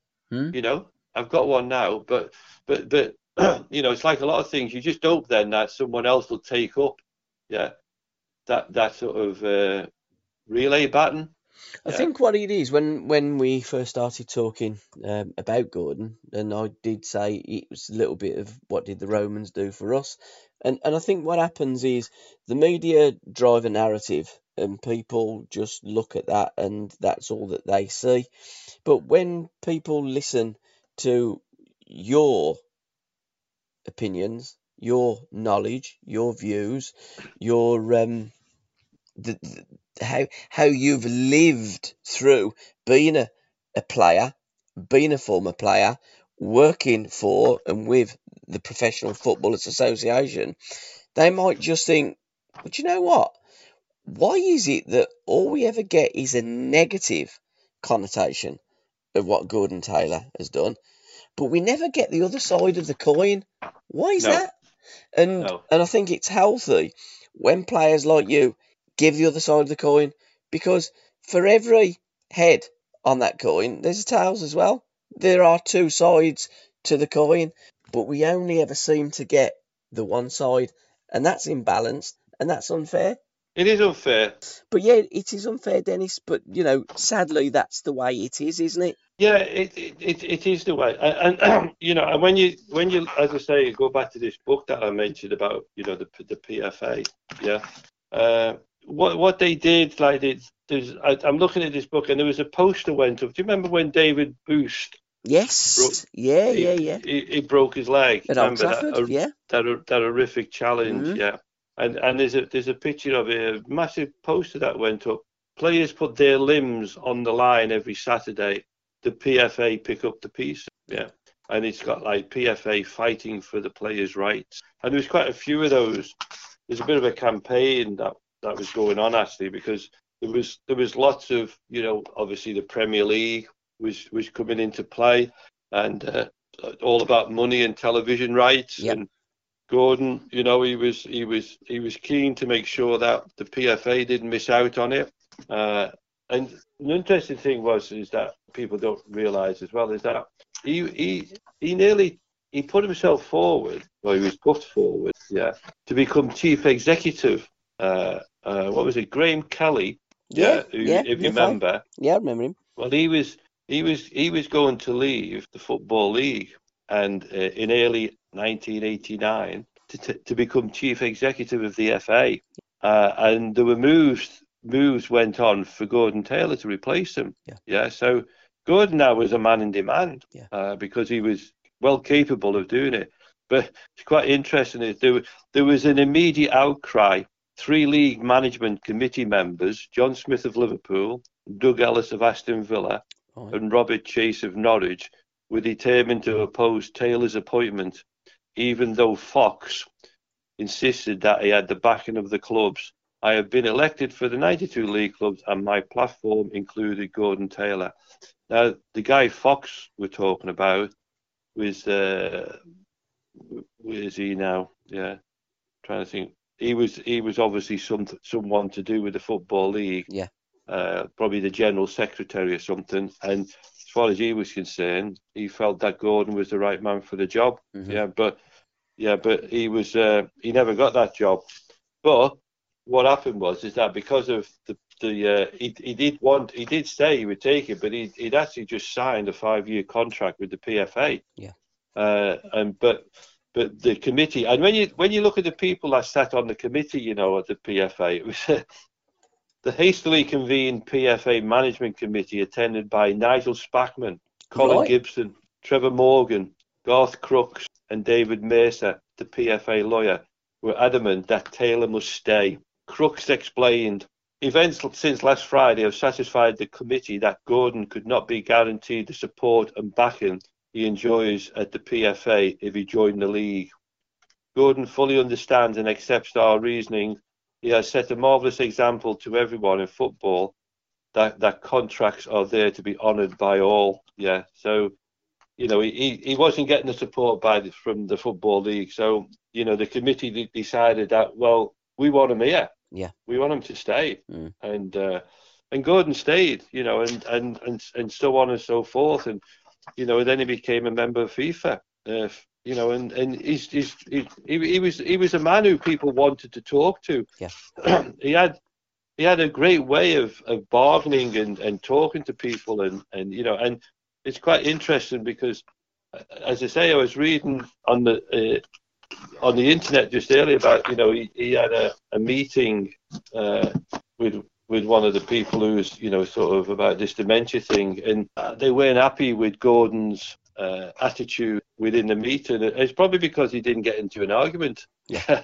he probably just sat there and was so matter of fact Yeah. that the person who was talking to him was probably expecting him to get angry so Mm. that they could have a they could have a slanging match and then he could go away and say, you know, I was beaten up by Gordon Taylor. Yeah. You know, but but but that's not the case. Gordon Gordon would never be like that. You know, he's uh, and just in the paper today, you know, in the Telegraph, uh, there's an article about there's 276 former players now have been diagnosed with dementia. Apparently, Yeah. yeah. Uh, uh, this is what the players' union said.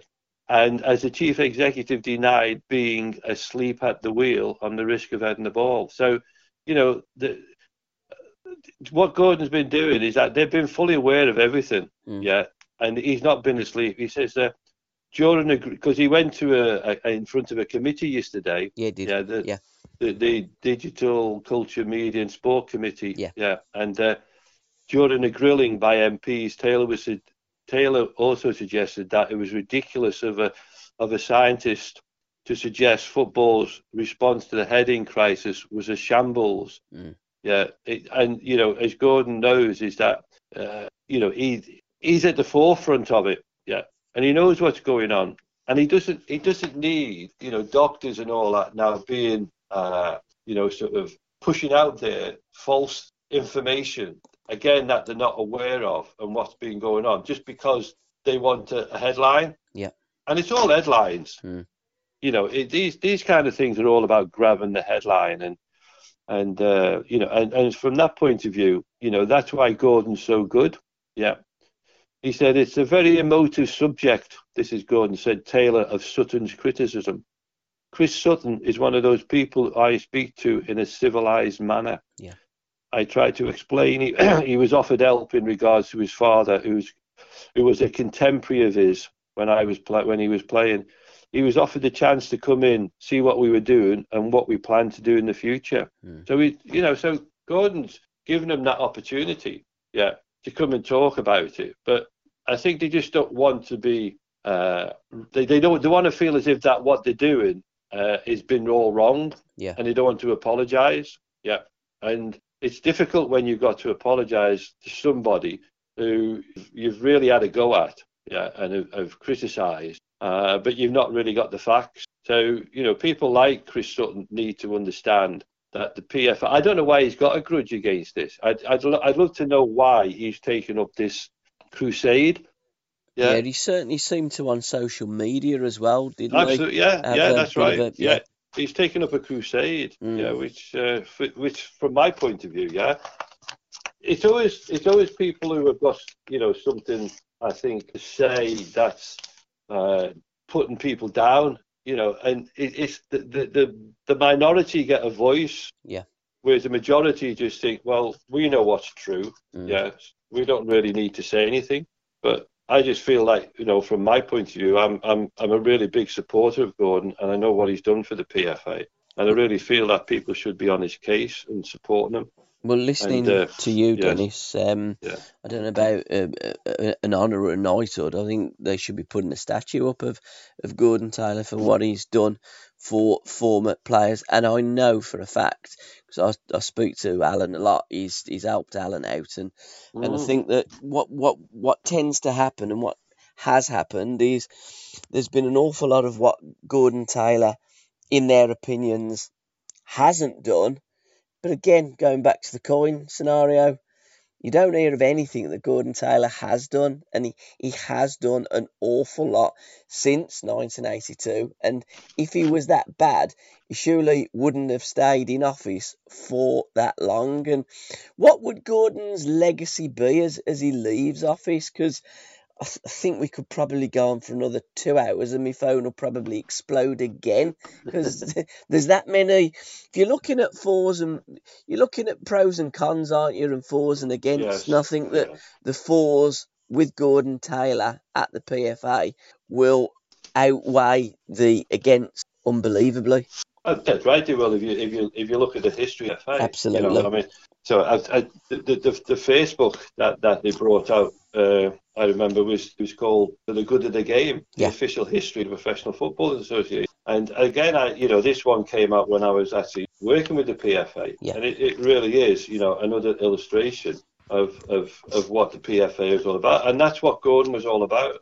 I think it's a, it's an apt title for the good of the game, and that's what Gordon's been trying to do. Mm. Yeah, he's not been, he's he's not been trying to rip fans off. Yeah. yeah, he's he's been he's been trying to make a footballer's life and what happens after he's finished playing football. Yeah, one that's good. Yeah, one that they can uh, they they can. So when they stop playing football, they can they if, if anything does happen and they need some support from the PFA, the PFA are there to do that. And Yeah. there's a limit to what they can do. Yeah, of Yeah, because if everyone wanted now to have massive operations and all that, which you know is uh, which is cost prohibitive, Mm. you know, uh, then then the and, and there was lots of it, then the PFA would soon run out of money. But Yeah.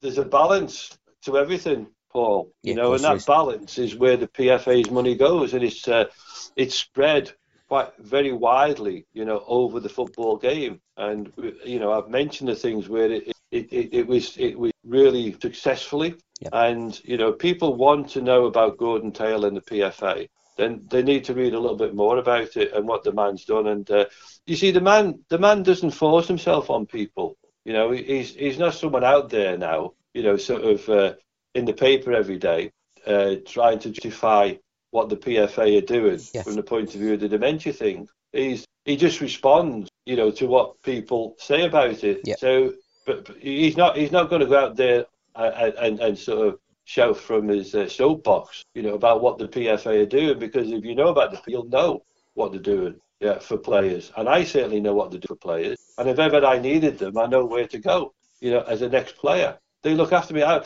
I haven't played football now. You know, I've not been a. I'm always a member of the PFA. Yeah, because I played uh, football, so it, it, it never stops working for me. And and that, and that's why I feel what Gordon's put done for the PFA is he's uh, it's all for the good of the game. Yeah, and uh, I think for me, I just feel that his legacy be better explored.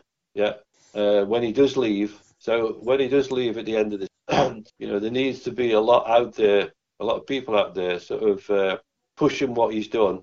Yeah, and not what happened just recently. More foremost in people's minds. Yeah, it's about what he's done in those 40 years, and, and everything should be itemized so that people have got a better opinion of it. there certainly should be a lot more balance, Dennis, and I think that you have put a fantastic case across for uh, Gordon Taylor, and anybody listening to this podcast will be a little bit more educated. And when the great man leaves his office, let's hope there's a lot more positivity than negativity. But with the media as it is today, negativity sells papers, and it appears to be what the narrative is. But um, but you've put the you've put the record straight, mate, and we will reconvene in a couple of Yes. weeks' time, and we will do another Morty's mixtapes where we're going to talk about the Youth Cup because Aston Villa have got to the semi-final of the Youth Cup. You um, yeah, you played in the Youth Cup final in 1970 against uh, Graeme Souness and Steve Perryman. So we're going to leave that on the back burner for the next episode. And anything in that time that you uh, want to talk about, we will uh, bring it to the fore. Yes, and we didn't even get round to the Super League. We certainly didn't, but in a couple of weeks' time, we're, we're looking at tonight that we've got the European Cup, well, the Champions League semi final, and in May, uh, we're going to be celebrating uh, Aston Villa winning the European Cup final. So we can roll it all into the next episode of Morty's mixtapes. And I'm also expecting another mixtape from Sir Dennis Mortimer. Good stuff, Paul. Cheers, pal. Thanks a lot. Thanks And, a lot. and we've also got on the next one uh Copa Pele as well. So we've got three Yes. talking points Yeah. plus a little bit of what's going on in the meantime as well. Can I thank you, sir, for your time tonight? It's And been uh, a pleasure, Paul. it's been an It's- absolute it's nice pleasure. to have a voice. It's, it's nice to have a voice. well, like I've said to you, like I said to you, Dennis, anytime you want the voice, you've only got to tell me. I'll phone you up and we'll record it. And that goes for all of the players that you played for, uh, played with in that class of 81 and 82 and the celebrations of 40 years ago. Shawsy, hopefully, is next, but whether it be Ken, whether it be Des, whether it be Alan, whether it be whoever, I'm there for all of you to record your memories of a fantastic feat of, uh, of football in this area. Good stuff. Cheers, pal. Till next time. Thanks, Dennis. Thanks, Paul. Bye bye. And thanks for listening, guys. Thank you. Up the villa. I'll get killed for that. Cheers, pal. Ta-ra. Thanks, Dennis. Bye bye. Bye.